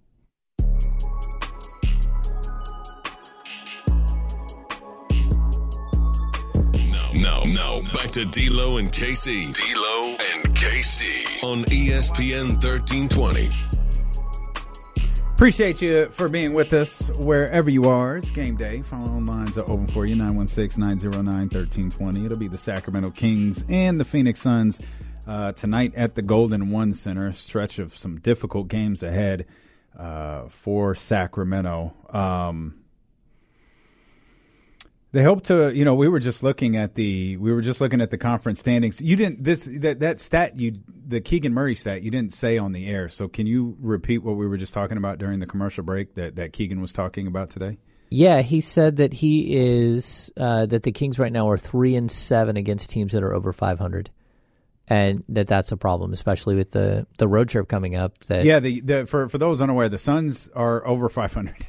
Yeah, they're, they're very very. The over Pacers 500. are over 500. They are. Uh, and then five out of six on the road trip are over 500.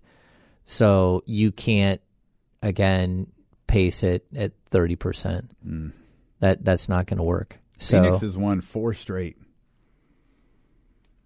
yeah. Yeah, they're playing. They they're they're playing, and they've won six. They've won six of their last ten. Tonight will be the tenth games, tenth straight game that Chris Paul misses. Uh, DeAndre Ayton was named the Western Conference Player of the Week today, uh, so that'll be a matchup. I think a lot of us are are, are looking forward to seeing uh, Domantas Sabonis and DeAndre Ayton. Of course, James Ham, as we learned today, hates DeAndre Ayton. so that's that's. there was actually even speculation in the chat that James Ham would take James Wiseman over uh, DeAndre Ayton in his uh, list of centers better uh, than the former number one overall pick. This is a game. This is a week. Sacramento's going to have to be damn near perfect. I wonder too, you know, because we were we were looking at, you know, we were talking about the lack of separation in the Western Conference, and you've been adamant like it might not be there now, but keep looking at it. Like you're going to start to see it. Like you know, two weeks ago, San Antonio was in a very different spot. Now San Antonio is at the very bottom of the conference. Uh, Houston has been bad all year. They remain bad. The Lakers are making a move. The Lakers have no reason to remain bad. They desperately want to win, and they've they've put together a string uh, of a couple of games that are worth paying attention to. Oklahoma City was a nice little story at the beginning of the season. They're falling back now. Uh, teams that you're going to have to watch are Minnesota and Portland, at least as it pertains to Sacramento. We've already seen Golden State uh, move up in the rankings. The question will be, you know, Utah's losing at a little bit bigger of a clip than they were to start the season, as well as I think they've lost four in a row. And I think the NBA world is collectively waiting to see if they fall all the way back to where most people thought they would be before the season started. But as muddy as this conference is, you're adamant that just keep checking. You're going to start to see some separation between the very bottom and these potential playoff teams. And the number of teams at the bottom is going to grow a lot more uh, than it is now. Um, but you know, you as you mentioned, I mean, Kings Kings beat the. Oh no, it doesn't. It doesn't work with weather. The, the, the Kings beat the the uh, the the the Suns tonight, and they're you know within a like a half a game of first place. Yeah, there's just where the that's just where the conference is. But the the the this week is so difficult. They're going to have to play some of their best ball this week. They're going to have to play some of their best ball headed into this road trip. Uh, and it starts tonight. And I wonder if the season now is kind of settling into form. Now that we're seeing teams like San Antonio fall back, now that we're seeing teams like Golden State get it together a little bit. To what degree? We'll see. The Lakers, to what degree are they getting it together? You know, we'll find out. Portland, still solid, but not where they were a week ago. Like they're coming back. The Sacramento Kings, still good, but not in the midst of a league uh, league high seven game winning streak. I wonder if we're settling into the season now and some of like the you know the big highs that Sacramento experienced like they're gone now. And now you can okay, we had a nice little win streak. It was really really cool. Light the beam became, you know, the talk of the NBA world for a night or two. Let's settle in and let's do what Keegan Murray said. Let's find a way to beat a good team. Let's get out here and find a way to beat Phoenix. Let's find a way to beat Indiana. Let's just settle into the season because we're in it for the long haul. And for the first couple of weeks, it's felt like a sprint.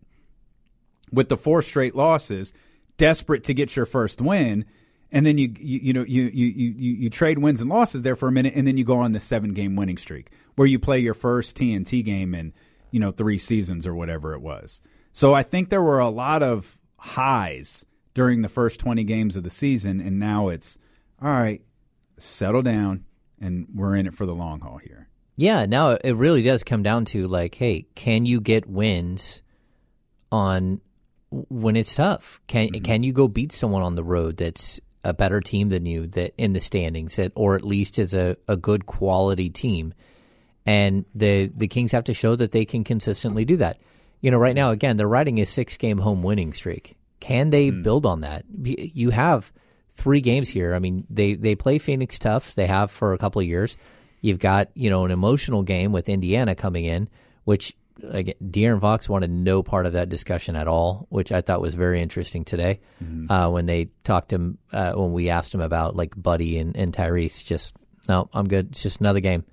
Um, but then you got a you got a Clippers. yeah, he's totally lying. You got a Clippers team on on Saturday for like a weird two o'clock matinee, right?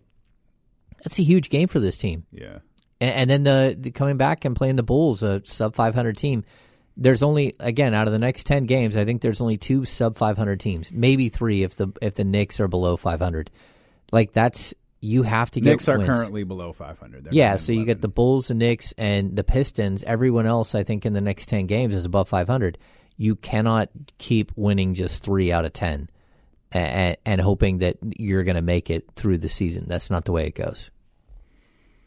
Yeah, winning three out of 10 isn't isn't isn't going to do it. That's that is definitely not going to do it. Um, and when you talk about a team like Phoenix, who has such a good offense and a good defense.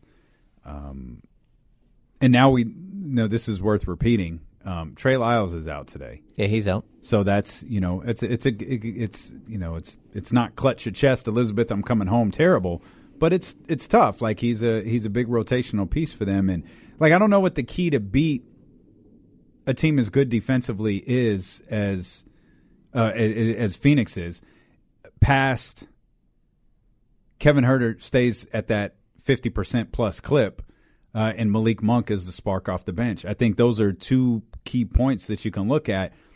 Those two things happen, man, uh, uh, and, and, everything else could fall into place. Yeah, I mean, I think if you're looking at this on Steam specifically, you have to slow Devin Booker, which is incredibly difficult. Um, and then outside of that, you really, really have to do what you do like well. You need Fox and Sabonis to have really good, solid games, and both of them are coming off games that are okay, not great. Uh, I, I, think Fox has really had two of his worst games of the season, the last two games out. Um, can he, you know, did he get a little bit of rest here over the two day break, and and will he come out with, you know, a little bit more? Mm-hmm. Uh, Sabonis, if you can get Sabonis uh, and get him in the paint and have him start beating up on Ayton again, you know, that's what you need for this team to do. And then you need to open that up uh, so guys like Harrison and guys like Kevin Huerter and guys like Monk get these wide open looks that they've been getting all season. Like if you work your offense the way you're that they have been doing it all season long, they've got a chance to compete in this game. and They got a chance to win this game. I mean, tonight I, they are one point fa- favorites coming into the game. So, like Vegas isn't usually off by that much. You get three points basically for being at home. Um, So realistically, they think that the Suns might be two points better than them, uh, and that because the Kings are playing at home. Like, look, ride this this home crowd. This crowd has been incredible.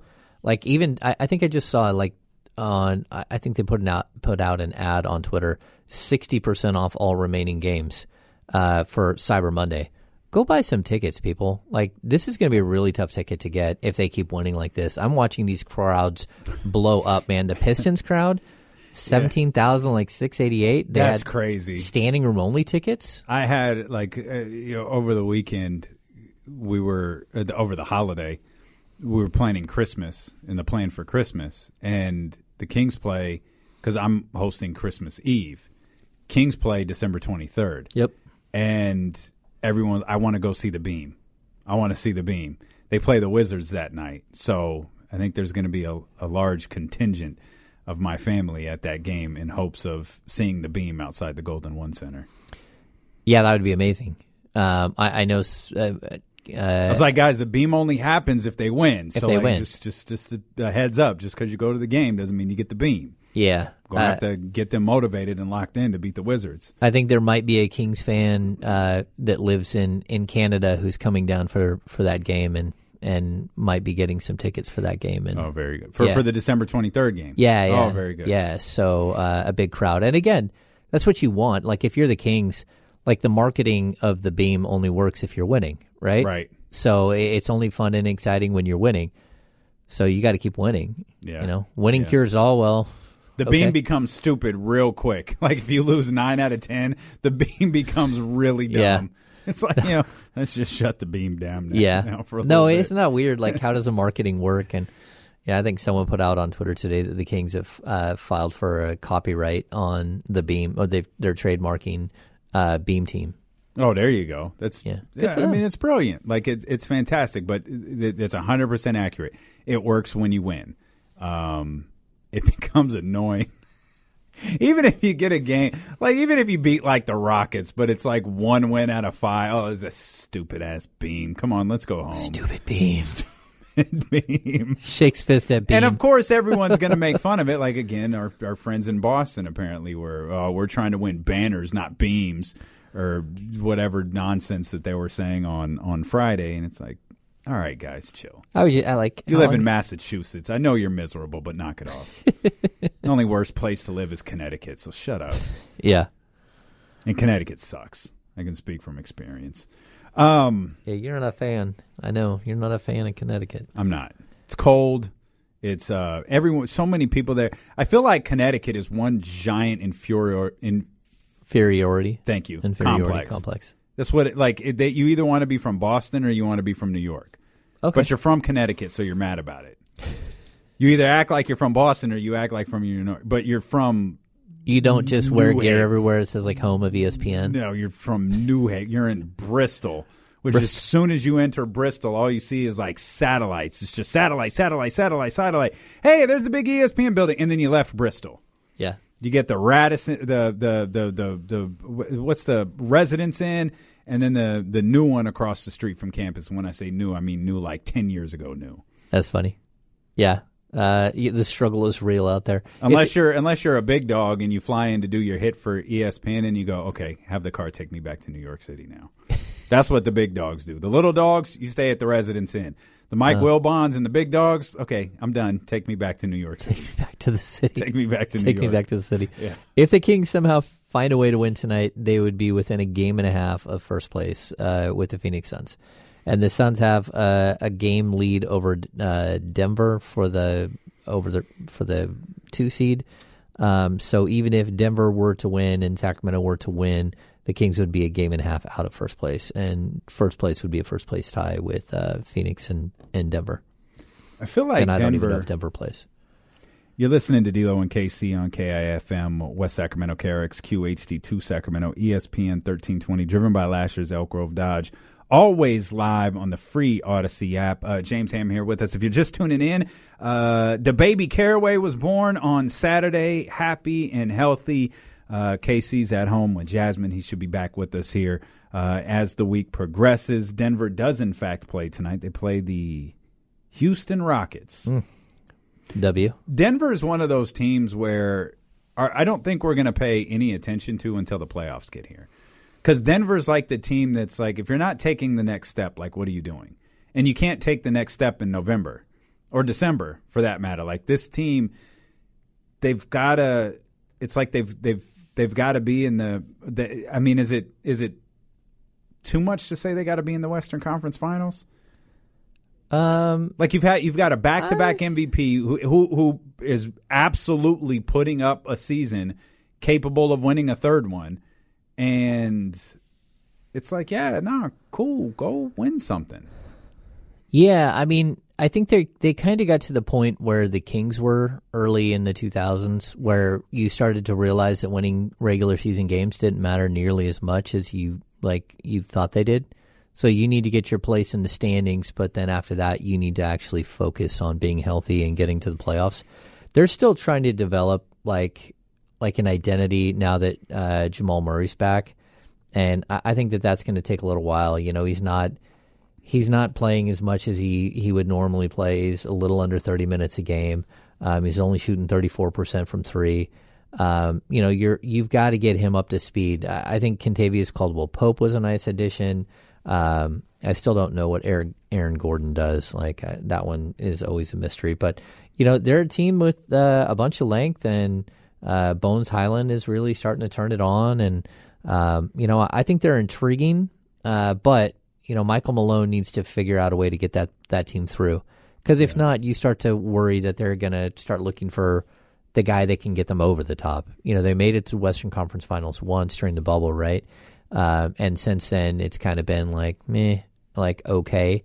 And you can't be okay and waste MVP seasons from uh, from Jokic. I feel like Denver is not far off from what Utah was. Like I don't. I think Utah had reached their ceiling, and it's not a. It's not a Mike Malone issue. This is what the team is. I, I don't. Yeah. I don't think this is. I don't think the Denver Nuggets are a championship team certainly as constructed, I don't think the Denver Nuggets are a championship team. And I think it's an awful lot of pressure on Jamal Murray coming back from his injury to say Jamal Murray is the difference between us. You know, Jokic dragged this team to the playoffs last year, and Jamal Murray is the difference between us going, you know, being dragged to the playoffs and potentially being in the Western Conference Finals. Like, I just we we see what's going on with Klay Thompson and the amount of time it's taken Klay Thompson to kind of get into a stride and, and do what he's doing on a on a on a Golden State Warriors team that I think is more talented than the Denver Nuggets. And it's not a Mike Malone issue. They're a very good team. I just think we I I think they've peaked. I, I don't I don't think they're a, a, a championship team. I mean, you, you might be right but I would point out that they did make quite a few changes during the offseason. So, you know, guys like Kentavious Caldwell Pope weren't there before. Bruce Brown wasn't there before. Uh, when you add in Jamal Murray back from injury, but also Michael Porter Jr. back from injury, and then Bones Hyland in his second slash, you know, in his his second or third season. Um, when you add those things in, you start to go, okay, you know, wh- who can they be? That's a that's a pretty big roster overhaul if you factor in just you know how few games played last year some of these guys had, and so I'm not willing to say that they're not built for for the the playoffs hmm. that they can't get there um, because like they have a ton of length, and if they really want to lock down, they can be a good defensive team. I just think that they've got to have just like everyone else a little bit more time in the pot to simmer to see if they can get there. Um, you know, again, they're not a team that jumps off the board as far as like a great defensive team right now. They're not a great offensive team right now. They've they've got some things to figure out, but but they're still second in the Western Conference. Saying that, um, maybe they miss Jordi Fernandez a lot. You know.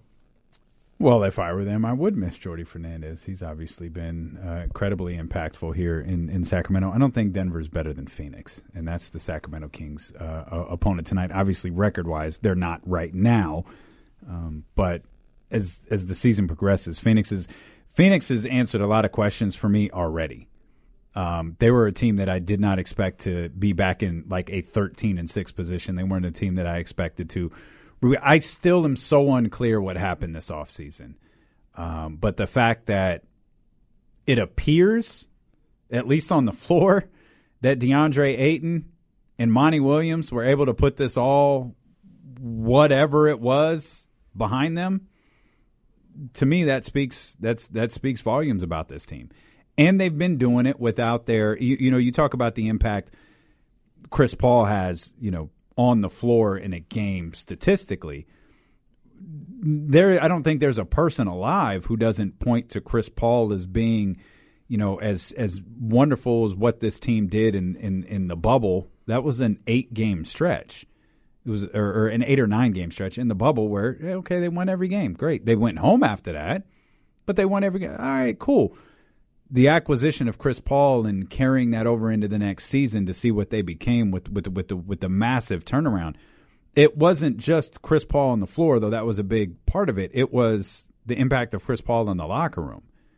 And the fact that they've been able to maintain that level of success on the floor without Chris Paul over the last couple of weeks. You know, that that to me, that speaks to this Phoenix Suns team where I'd be more likely to put them in a Western Conference Finals or even a potentially NBA Finals appearance than I would probably anybody else in the conference right now. Yeah, I, I mean, I think it's still a toss up. We have it's a long season. We have to see where Sure. it goes. And and I'll say this: like Michael Malone told me years ago that that Chris Paul is the greatest leader that he's ever been around, Mm-hmm. and he had coached. He was an assistant. Every statistic, by the way, shows that that statistic that's a, hun- that line is hundred percent accurate. When you Yeah. look at the impact that he had on New Orleans, the impact that he had on Houston, the impact that he had on Oklahoma City, and the impact that he had on Phoenix, like it, it the, the the the turnarounds for each of those teams, even a really good Houston team, there was a turnaround there with Chris Paul. That's amazing. Yeah. Um, so I'm going to say this: like, even though he's not playing, he's still there. Oh yeah. He's still leading, and the fact that he may not be able to keep up and be the same player he was before, he's certainly not the great offensive player he was before. He's averaging less than ten points a game. Um, he's still dishing out assists and everything else, but um, you know he's starting to show his age. And like, but my question is, can they get there? Can they be effective? Like in when it matters. And, and I'm not sure, like without Chris Paul kind of being the ringleader. And can he stay healthy? Can he be on the court for, you know, even 50 games this year? And can he be healthy all the way through the playoffs? That's a big question. And and I, I think, you know, like Cameron Payne is playing really well, uh, but he's not Chris Paul. And everyone knows that, like just their style of, the, of play and everything else. So is a, the elite play of, you know, Turner, I mean, of, uh, of Bridges, is that sustainable for 80 games? Can he be that guy all the time? And I think he he's probably like really undervalued there. I, I was going to say I think it can be. yeah, but he's he got to show that he can do that. He's got to Sure. show that he can't that he's not just you know a third or fourth or fifth guy on a on a team. And actually, And the same most, is true for Ayton. Yeah, yeah, and I think Ayton has to show that he can do it without without Chris Paul. So him winning Player of the Week is actually a good thing for him to show that he can do it without Chris Paul. Um, but you know, can they sustain it for that long? And uh, I don't know. So we'll see. And Chris Paul might not be out that long, but Yeah. you know, Chris Paul is not going to play forever. That's for sure. Feels like he's going to. He's It does feel guys. like he's going to play He's forever. one of those guys. He's a guy that gets under everyone's skin. It, I genuinely feel like the league will be different when Chris Paul is gone.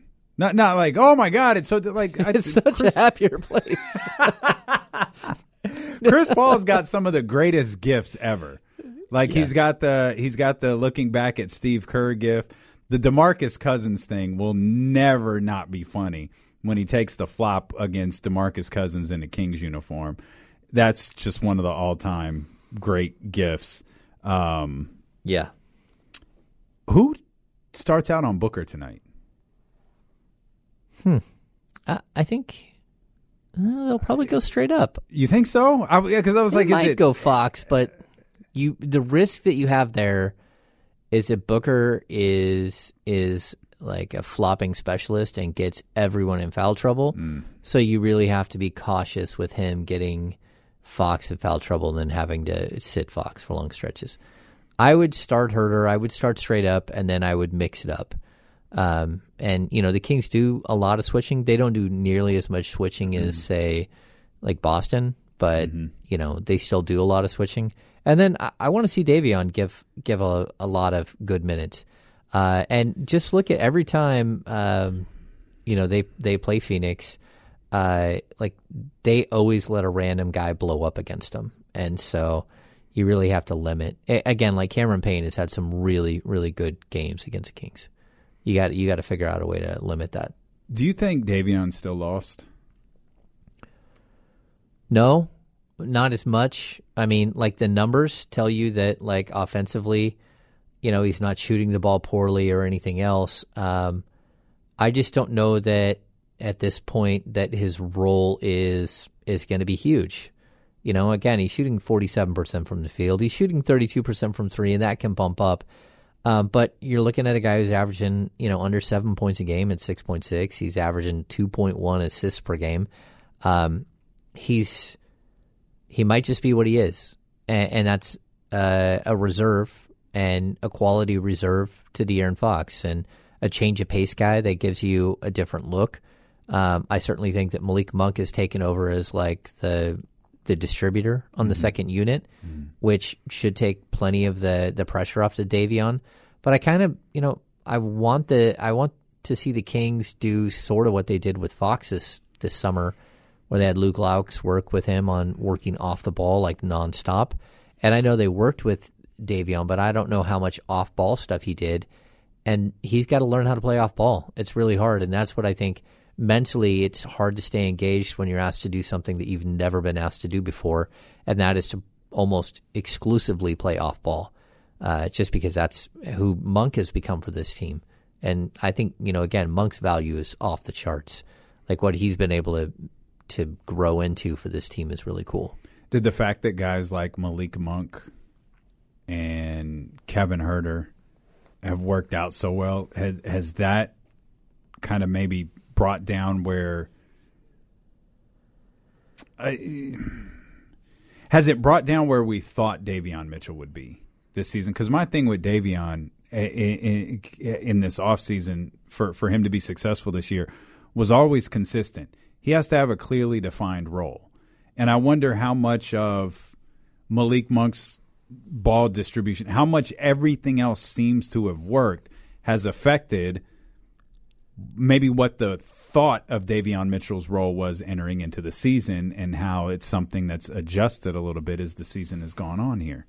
Yeah, I mean, I'm with you 100%. Um, you know, we went through all the numbers, right, early in the season. Uh, we talked about Fox playing 34 to 35 minutes a game, right? Mhm. Well, he's not. He's playing he's playing 32, which is way less than I thought. Um, I thought he would be closer to 34, 35. And I know that seems a little strange, but that those two minutes actually mean a lot. Um, and I thought that that would open the door for Davion to play a little more, but he's averaging 19 minutes a game. And Malik Monk, 22 minutes a game. I thought he'd be closer to 25. Uh, Kevin Huerter, 32 minutes game, probably two minutes more than I thought he would. But still, they're they're kind of lumped up in that group. And I would say this: like, if you're wondering if Davion's done anything wrong, or if there's, it could just be that he's going to be the reserve to to Fox, and there's no shame in that. But there's also 16 minutes a game, and you got to steal three minutes or five minutes a game where you're playing with Fox in order for it to work, where you get more minutes in that, and that's kind of where he's at. So sometimes it's going to happen, and you're going to get to play a little bit more, and sometimes. You know, there's a good matchup, even like tonight, where I think he can really give Devin Booker a lot of fits uh, if they, they put him on him defensively. But what if he he is just playing to his role, and his role is a guy who's going to play 18 to 20 minutes a night, sometimes 16 to 18, and he's going to back up your your star point guard. I wonder how much of Davion's expectations were set a little bit too high following that stretch he played without De'Aaron and without Tyrese at the end of last season, where he was putting up. I don't know if it was high as 20 something a night, but he was putting up a good number of points. He was clearly the top offensive option on this team. And I wonder how much of that kind of like warped expectations of him a little bit from going from, you know, oh, yeah, we, we saw what D- uh, Davion can do instead of, as Doc Rivers would say, tell the whole story and say, we saw what Davion can do not a knock on D- Davion Mitchell at all. We saw what Davion could do when there's literally nobody else there. Sabonis is gone. Tyrese is traded. Uh, Fox is hurt. Like, who else is going to do it? Well, it was Davion Mitchell in that stretch. And I feel like that. And I think there was a stretch too. Maybe it was ankle soreness. I, ca- I can't remember, but Tyrese and Davion were playing together. Hmm. And I think he played really well during that time too. And of course, that that that will you know hype up the pro Tyrese crowd. But I, I don't know that we've ever gotten a clear look of what Davion Mitchell is like when you have some other really good ball players on the roster too, and he's not asked to do so much and score, you know, twenty and have seven assists, eight assists in a game they lost by twenty. Yeah, I mean, I always look at the last 15 to 20 games of a season and just kind of crumple it up and throw it out the window. It's kind of like when you're, it's the opposite of, well, I mean, it depends on the team. If you're a bad team, that's what I usually do. I look at those last stats and go, hey, look, you showed some potential, but um, I, it's funny when I look at fantasy football, you, you kind of want to see how a guy does in the last six weeks of the season to see if he turned the corner and started figuring things out. You know, uh, what is it, Rachaad White for the Tampa Bay Buccaneers right now? What is he going to do in the last half of the season when it looks like he might get more carries than Leonard Fournette? Mm-hmm. And and if he can perform, then what does that mean for him long term? Right. And, and I always when I when I look at stats in NBA, it's different because there's so many teams that in the last 10 games, 15, 20 games, they just they're playing to play it out. They're they're just trying to finish out the season, right? And it always brings me to Ike Diogu. And like I don't want to I don't want to say that you know like his stats are Ike Diogu, but you know Ike came in and like put up in his final two games with Sacramento Kings 32 and 11 and 28 and 13 and everyone wanted to sign him to a three-year, you know, twenty-seven million dollar contract, and he barely played ever again in the league. How many times you remember Skal Labissière? I think last game of the season put up 30, uh, 30 plus against. Uh, Who's he play for now? Uh, he does not play for anyone. He's not even on the Vipers. That's true. and that would talk about one of the sweetest kids ever to come through Sacramento. But like you can't overinflate those stats. And, you know, it's just like you can't look at De'Aaron Fox and say, man, he had such a great January and February. Well, yeah, but where was he the other five calendar, six calendar months? Just like right now, like he's got to show that this 25 points per game is something he can sustain for as close to 70, I mean, as close to 80 games as possible, 82 games as possible. Can he get to 75 games playing this way? Okay, if he does, the Kings are going to be pretty good. Uh, but when it comes to that last stretch of games, last quarter of the season, you just kind of got to throw them away. Skal currently plays for a team that I can't pronounce. Where? Another thing that I can't pronounce. Oh, I'll look it up. Do you want to give it a shot? Yeah. Go what do we got? Give it a shot there. It's at the bottom. At the bottom. Um. Oh. Can Crangaros de Santurce? I, I don't. I don't. What is that? I don't know, James. Uh, oh, it's uh, oh, Yeah, Baloncesto Superior Nacional. Oh, that's uh, like oh, he's playing in Puerto Rico. How All did right. you figure that out? Uh, yeah, I don't know. Okay, all right. It oh, I I hit on the bottom and it, it pulled up a little a little pop up. Yeah. Um. Oh, there you go. I wish I had been smart. Yeah, he's playing in that. Puerto Rico. Of course, he's playing in Puerto Rico. Yeah. Why? Why? Why wouldn't? Uh, why wouldn't he be? Uh, some news on the 49ers here. Uh, and as normal on Mondays, it's not good. Oh no. Kyle Shanahan just told reporters that Elijah Mitchell is expected to be out six to eight more weeks with the knee injury that he suffered on Sunday. That is a far cry from what uh, they thought yesterday, where they obviously knew he had a knee sprain, but didn't think it was as serious as uh, the one he suffered in week number one. When it appears uh, it is just as serious as the one he suffered uh, in week number one. So this uh, sprained MCL is on his left knee as opposed to week number one, where he suffered an MCL sprain on his right knee. It's not good. If you are ever asked to be the San Francisco 49ers running back, say no. You will end up injured within days. That's just the rule of thumb. You know, it's weird though. A bunch of running backs have been waived in the last two weeks. Like It's because the NFL hates running backs. Could you uh, like would Like Melvin like call him Melvin Gordon? Call Yeah, he didn't get claimed, right? no, I don't think so. Uh, same thing with Henderson from the the Rams. Or, and I get this is crazy, James.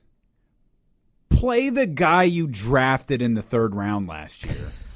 Maybe like put him in a uniform and let him be active on game day, Yeah, which I think he's been active like two or three weeks all year.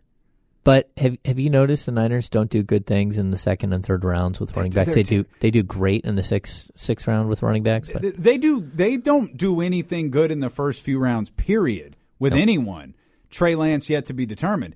But you get him at pick number one hundred and thirty. Oh, and they'll nail it. Like they're great there. Keep Kyle Shanahan out of the draft room. Uh, if if there's a running back on the board, give Kyle Shanahan some crayons and just keep him from drafting, or or, wait, wait, wait, or maybe it's John Lynch, whoever keeps drafting these damn running backs for for Oh. the for the San Francisco 49ers. Uh, stop it.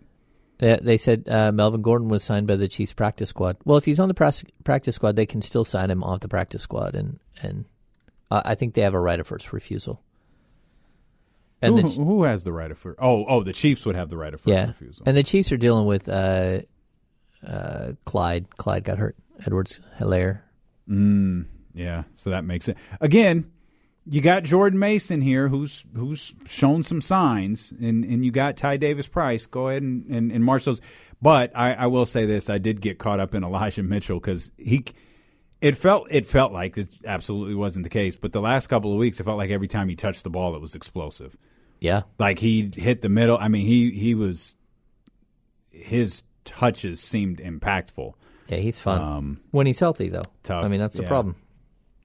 49ers just continue uh, to battle injuries over and over and over again. I don't think I've given enough love. As a matter of fact, let's go ahead and hit this real quick because we got we got some more time to talk about the Sacramento Kings. James, I want to go ahead. The and, uh, ceiling is the roof. Let's this. make it happen. Let's keep moving forward. The ceiling is the roof. Performance of the night brought to you by ACR Solar. Call 916 481 7200 to set your appointment. Find out why solar is right for you. Find out exactly how much you can save. John and his crew will come out and do an entire survey of your neighborhood, your energy bill, and let you know exactly how much you can save uh, by getting solar. Again, our ceiling is the roof performance of the night brought to you by ACR Solar.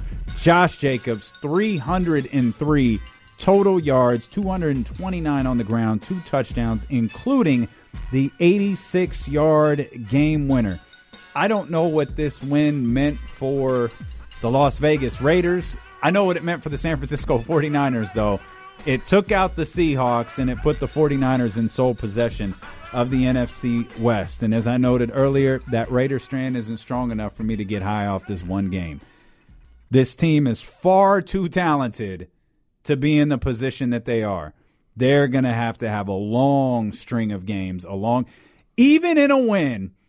I don't get emotional during games. Not for the Kings, not for the 49ers, not, for nobody. I mean, this King season, admittedly, I, I get a little bit more antsy. My stomach turns when the game is close late because I want them to win and I want the beam and, and, and I want to have fun on the show and all of that different stuff. But rarely do I verbally react. You'll just get a you get a Tiger Woods fist pump from me once in a while.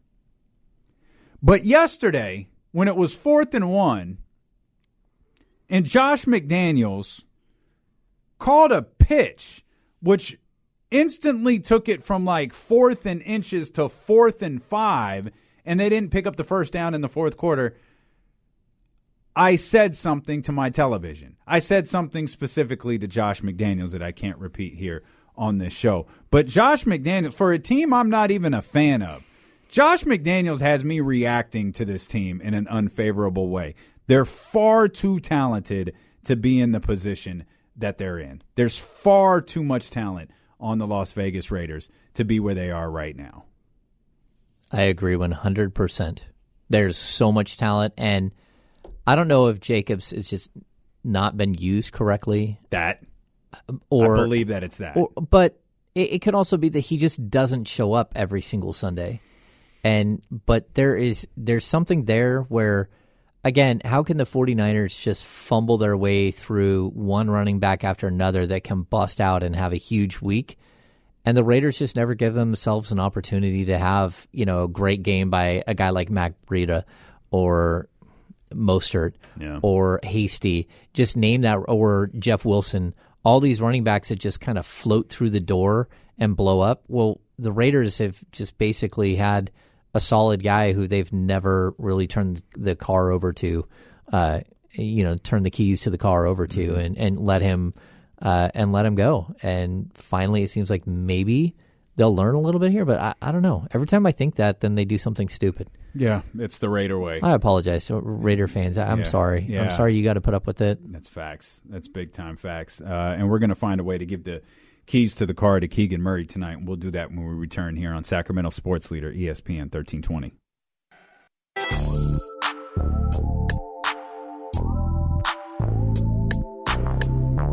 D'Lo and KC. D'Lo and KC continues on ESPN 1320. I was just telling James I bought a dining room table that shrinks. I'm really excited about this. I'm very, very excited. This goes from like seating 12 to like seating 2. This is awesome. Okay, I'm trying to think where you're going to put it. Well, so that's a that's part of the reason I needed a small the one that like shrank Okay. is because I don't want to get rid of that little bar area where the table is at. Like Okay. in the in the in, it's in the actual dining room. It's going to go in the formal dining room, but my formal dining room is far from it right now. Uh, but I'm going to turn Okay. it into one with my new shrinkable dining room table. It's one of the first things I did was just remove a formal dining room when I had when I started uh, working through our house. I like don't need it. like we we have a kitchen table. No one ever sits at it. Right. My wife plays puzzle uh, does puzzles on it.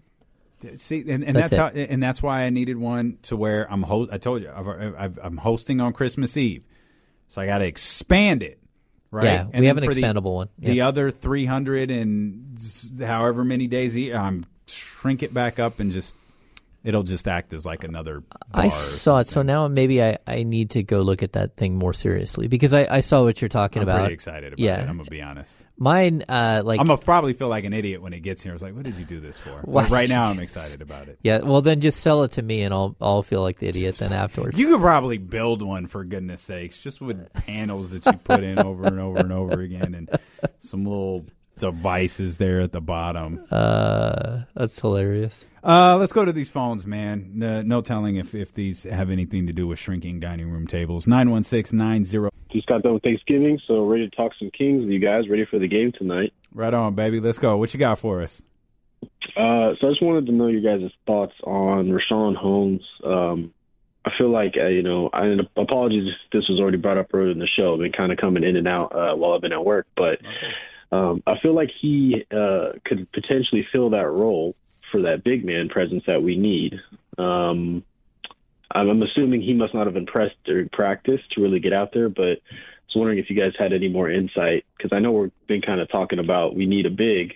Um, we got one on the bench right there who we just signed. You know, I'm not sure why he's not out there.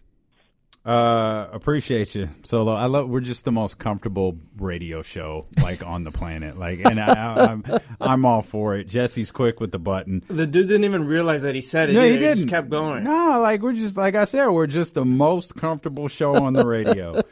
um, I feel like the answer to Richaun is easy, but I'll I'll let you if you want to take that. I Yeah, he's in a really difficult spot where he just hasn't been able to figure out how to fit in. and he's Eh, just not the shot blocker. No. that the team. I, I, I think when we talk about needing a big, when, when people say it, it's they need a shot blocker or a big that can hit threes.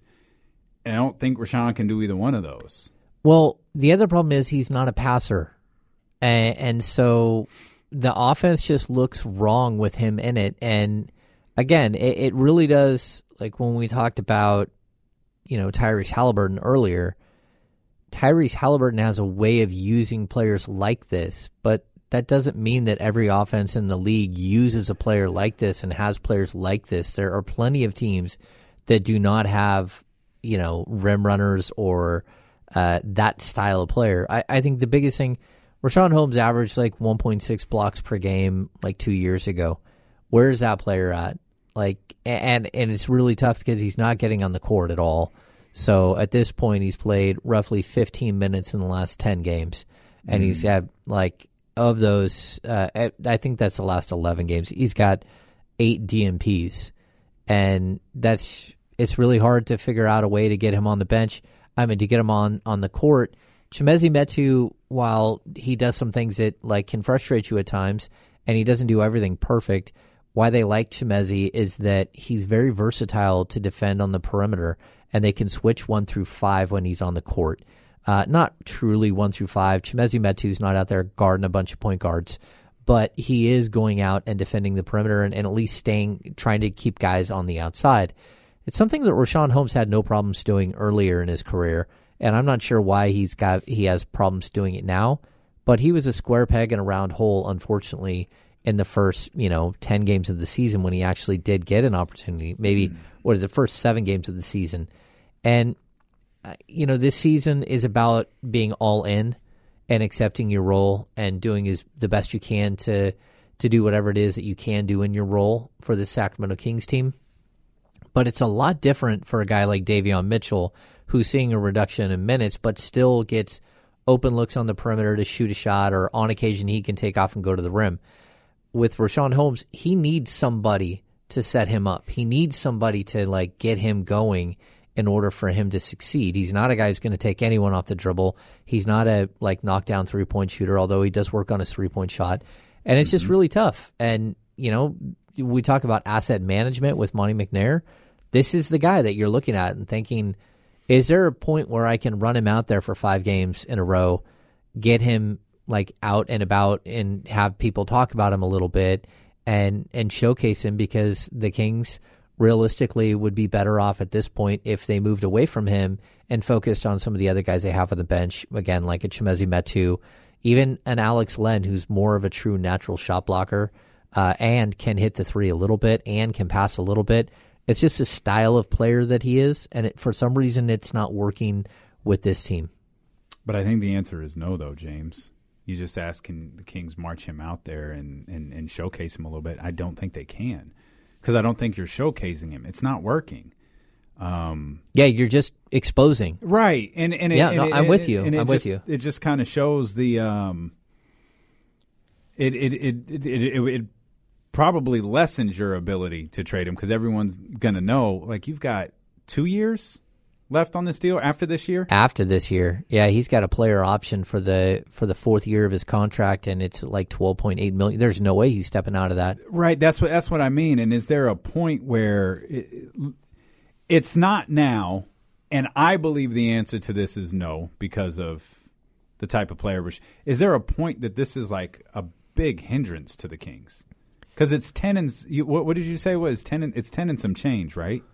Yeah, I think next year's eleven point something. The oh, year after that is twelve point something. Yeah. So yeah. I, I, I, mean, is there a point where it's you you you, you have to move on from him? Like well, yeah, even, but even though you're not you're not going to get anything back that's going to make you happy. Yeah, I mean, I, I would think yes. There there is going to come a point, but the problem is here's the big like you your roster still needs something, and you know what you need. You need a, a stretch four or stretch three that can block shots. You still need that guy. He's just not the right piece. And it's unfortunate because, again, I don't think he's a bad NBA player, and I think he can help a lot of teams. I agree. It's just that you're not a pick and roll team. And this team is not running a bunch of picks and roll at all. Like they are staying within that offense that we talked about early in the season. It's been highly successful, and they're going to keep running with this. And the only way for me to really see Richaun Holmes getting freed up to do something in this offense is if they just break from what they do with the rest of the guys and start running some pick and roll actions. And again, maybe at some point during the season they do that. They they are able to switch it up. But for right now, if he can't hit the three and he can't defend the perimeter and he can't make passes, he can't be a a go through like Sabonis, then it's tough. I, I remember even before the season started, we talked. I'll still hold to this claim. Neemias Queta is the closest big man on this roster you have to the to Domantas Sabonis. I'm not saying he's Domantas Sabonis, hmm. but he can set mean picks. He can roll to the basket. He can go post up. He can get you rebounds, but he can pass and he can actually be a hub.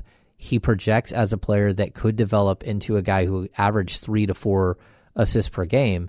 And if that's who you have there, if you lose Sabonis for two weeks, I think it's more likely that you go to a guy like Queta than it is that you go to the other guys that you have on your roster because there there will be continuity in, in style of play. Mm-hmm. And that's crazy to say because he's a guy in the G League, but at the same time, he's down there getting a lot of burn.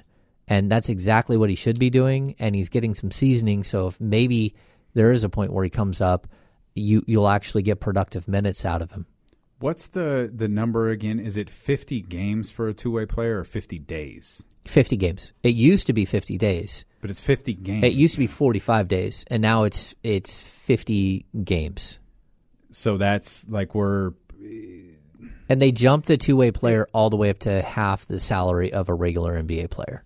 Is Alex Len what's keeping Neemias Queta off of the the Sacramento Kings? No. Not at all. And, and neither is Richaun Holmes, and neither is is Chimezie Metu. What's keeping him in the G League is very specific. He's playing 38 minutes a game down there mm-hmm. and actually getting some opportunity to develop and to grow. It's something that it's really hard to explain to people who don't follow basketball or who are new to basketball and trying to learn the sport, like what a lot of the, the fans in Portugal are, are dealing with. They're they're confused. Like he's putting up all these numbers, all of these crazy stats 38 points, 18 rebounds, he should be starting the next night.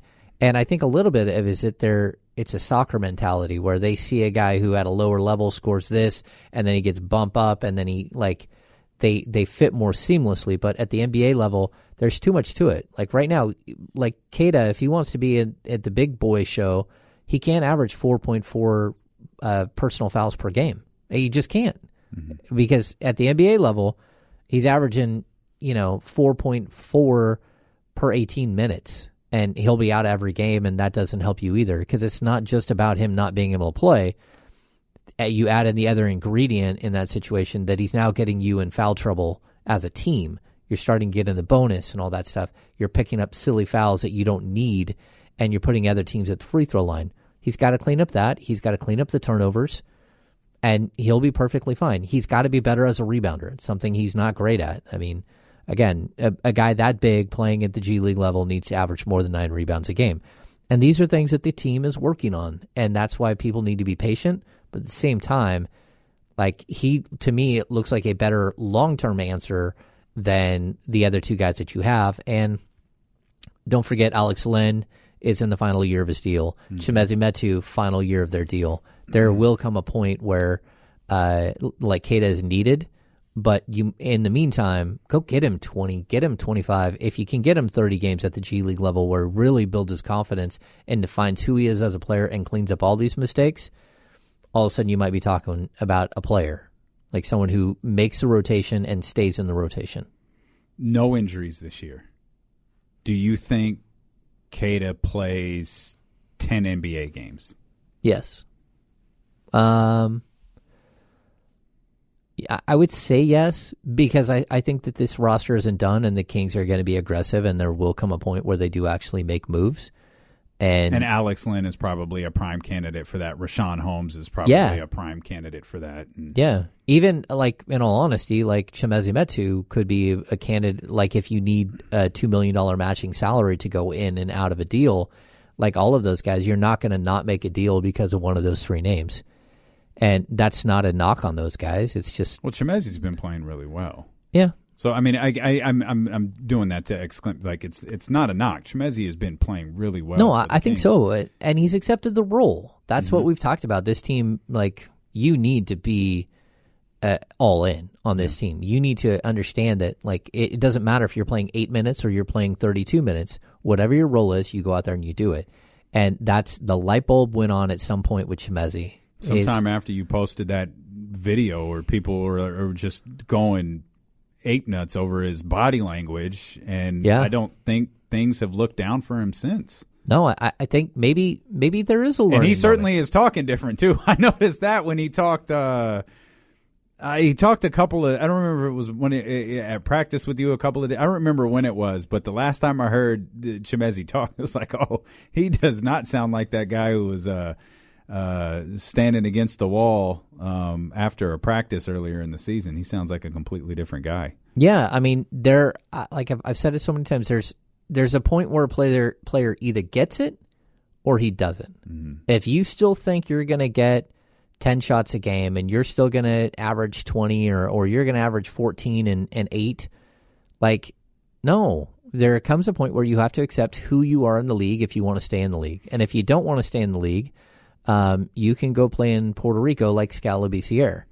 Like, unfortunately, you know, you can go play this game somewhere else. I mean, Dwight Howard, one of the great centers of a generation, ridiculous, is playing in what is it, Korea? To, to, to, is it Taiwan? Oh, maybe Taiwan. it's Taiwan. Yeah. Yeah. Demarcus Cousins might be doing the same thing. Like he's getting offers and like if you don't accept your role and figure out who you can be in the league, then that's where you go. I think Dwight. I, I also think that th- th- in those guys' case, they've accepted their role. I just maybe the hourglass is run yeah. on them. Yeah. I mean, I, I could name a, a bunch of other players that have Sure. gone overseas, you know, your Jimmer Fredette's or uh, like Overseas legend. Yeah. Jimmer Fredette. Well, he's incredible in China. He- That's what I mean. For years. He's yeah. averaging, I think, 97 points a game or something like that. But even like MarShon Brooks, like he was a guy who just lights out, just crazy score.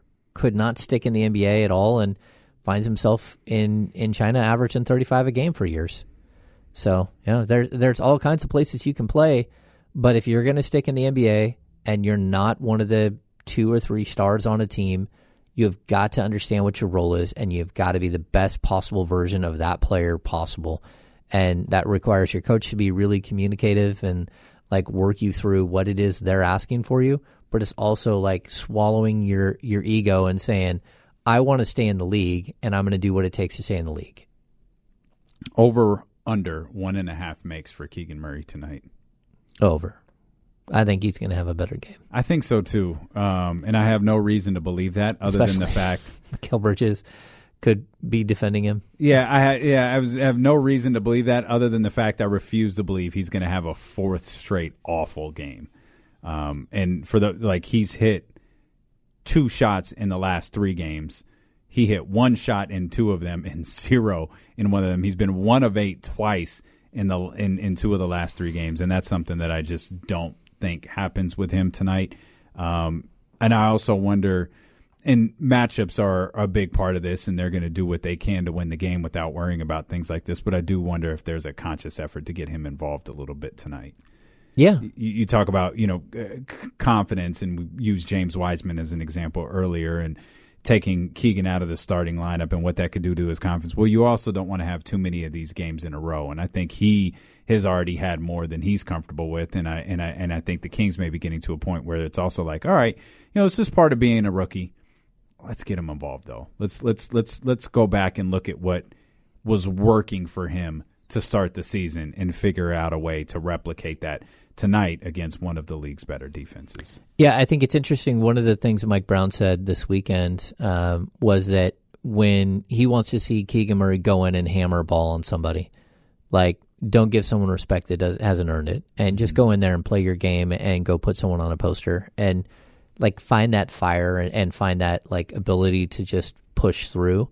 And uh, and I also I asked him today, like you know, at the college level, you played a lot in the post. Is that something that you're you're talking to the coaches about is something that you think that would help you. And he said yeah i was really good in that area as a college player but i need to earn that respect here that you know we already have a couple of guys that are really good at scoring down low and i got to do my role. And that's he's saying the right things. And but that doesn't mean that the kings aren't doing him and themselves a disservice by not doing that.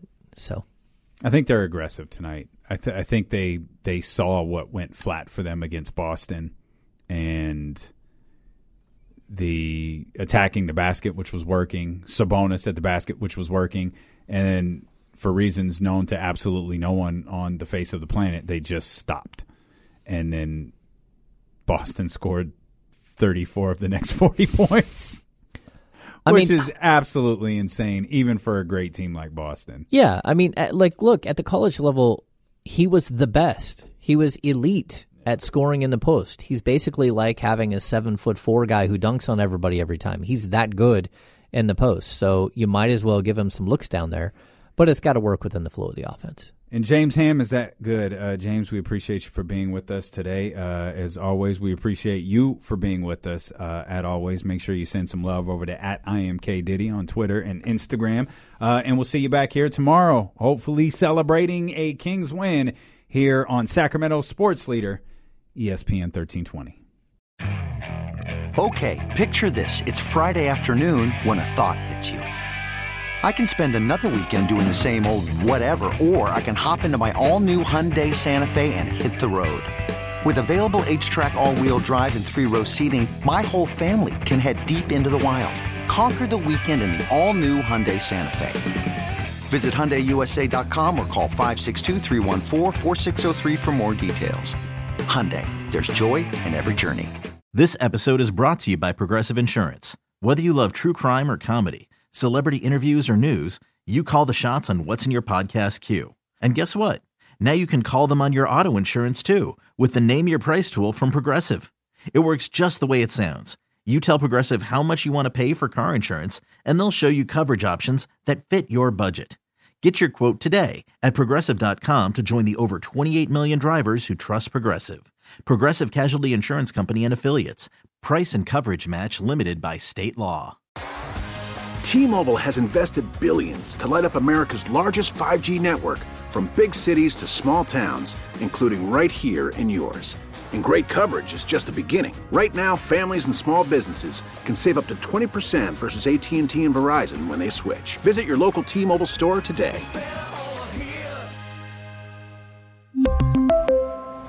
Plan savings with 3 lines of T-Mobile Essentials versus comparable available plans. Plan features and taxes and fees may vary.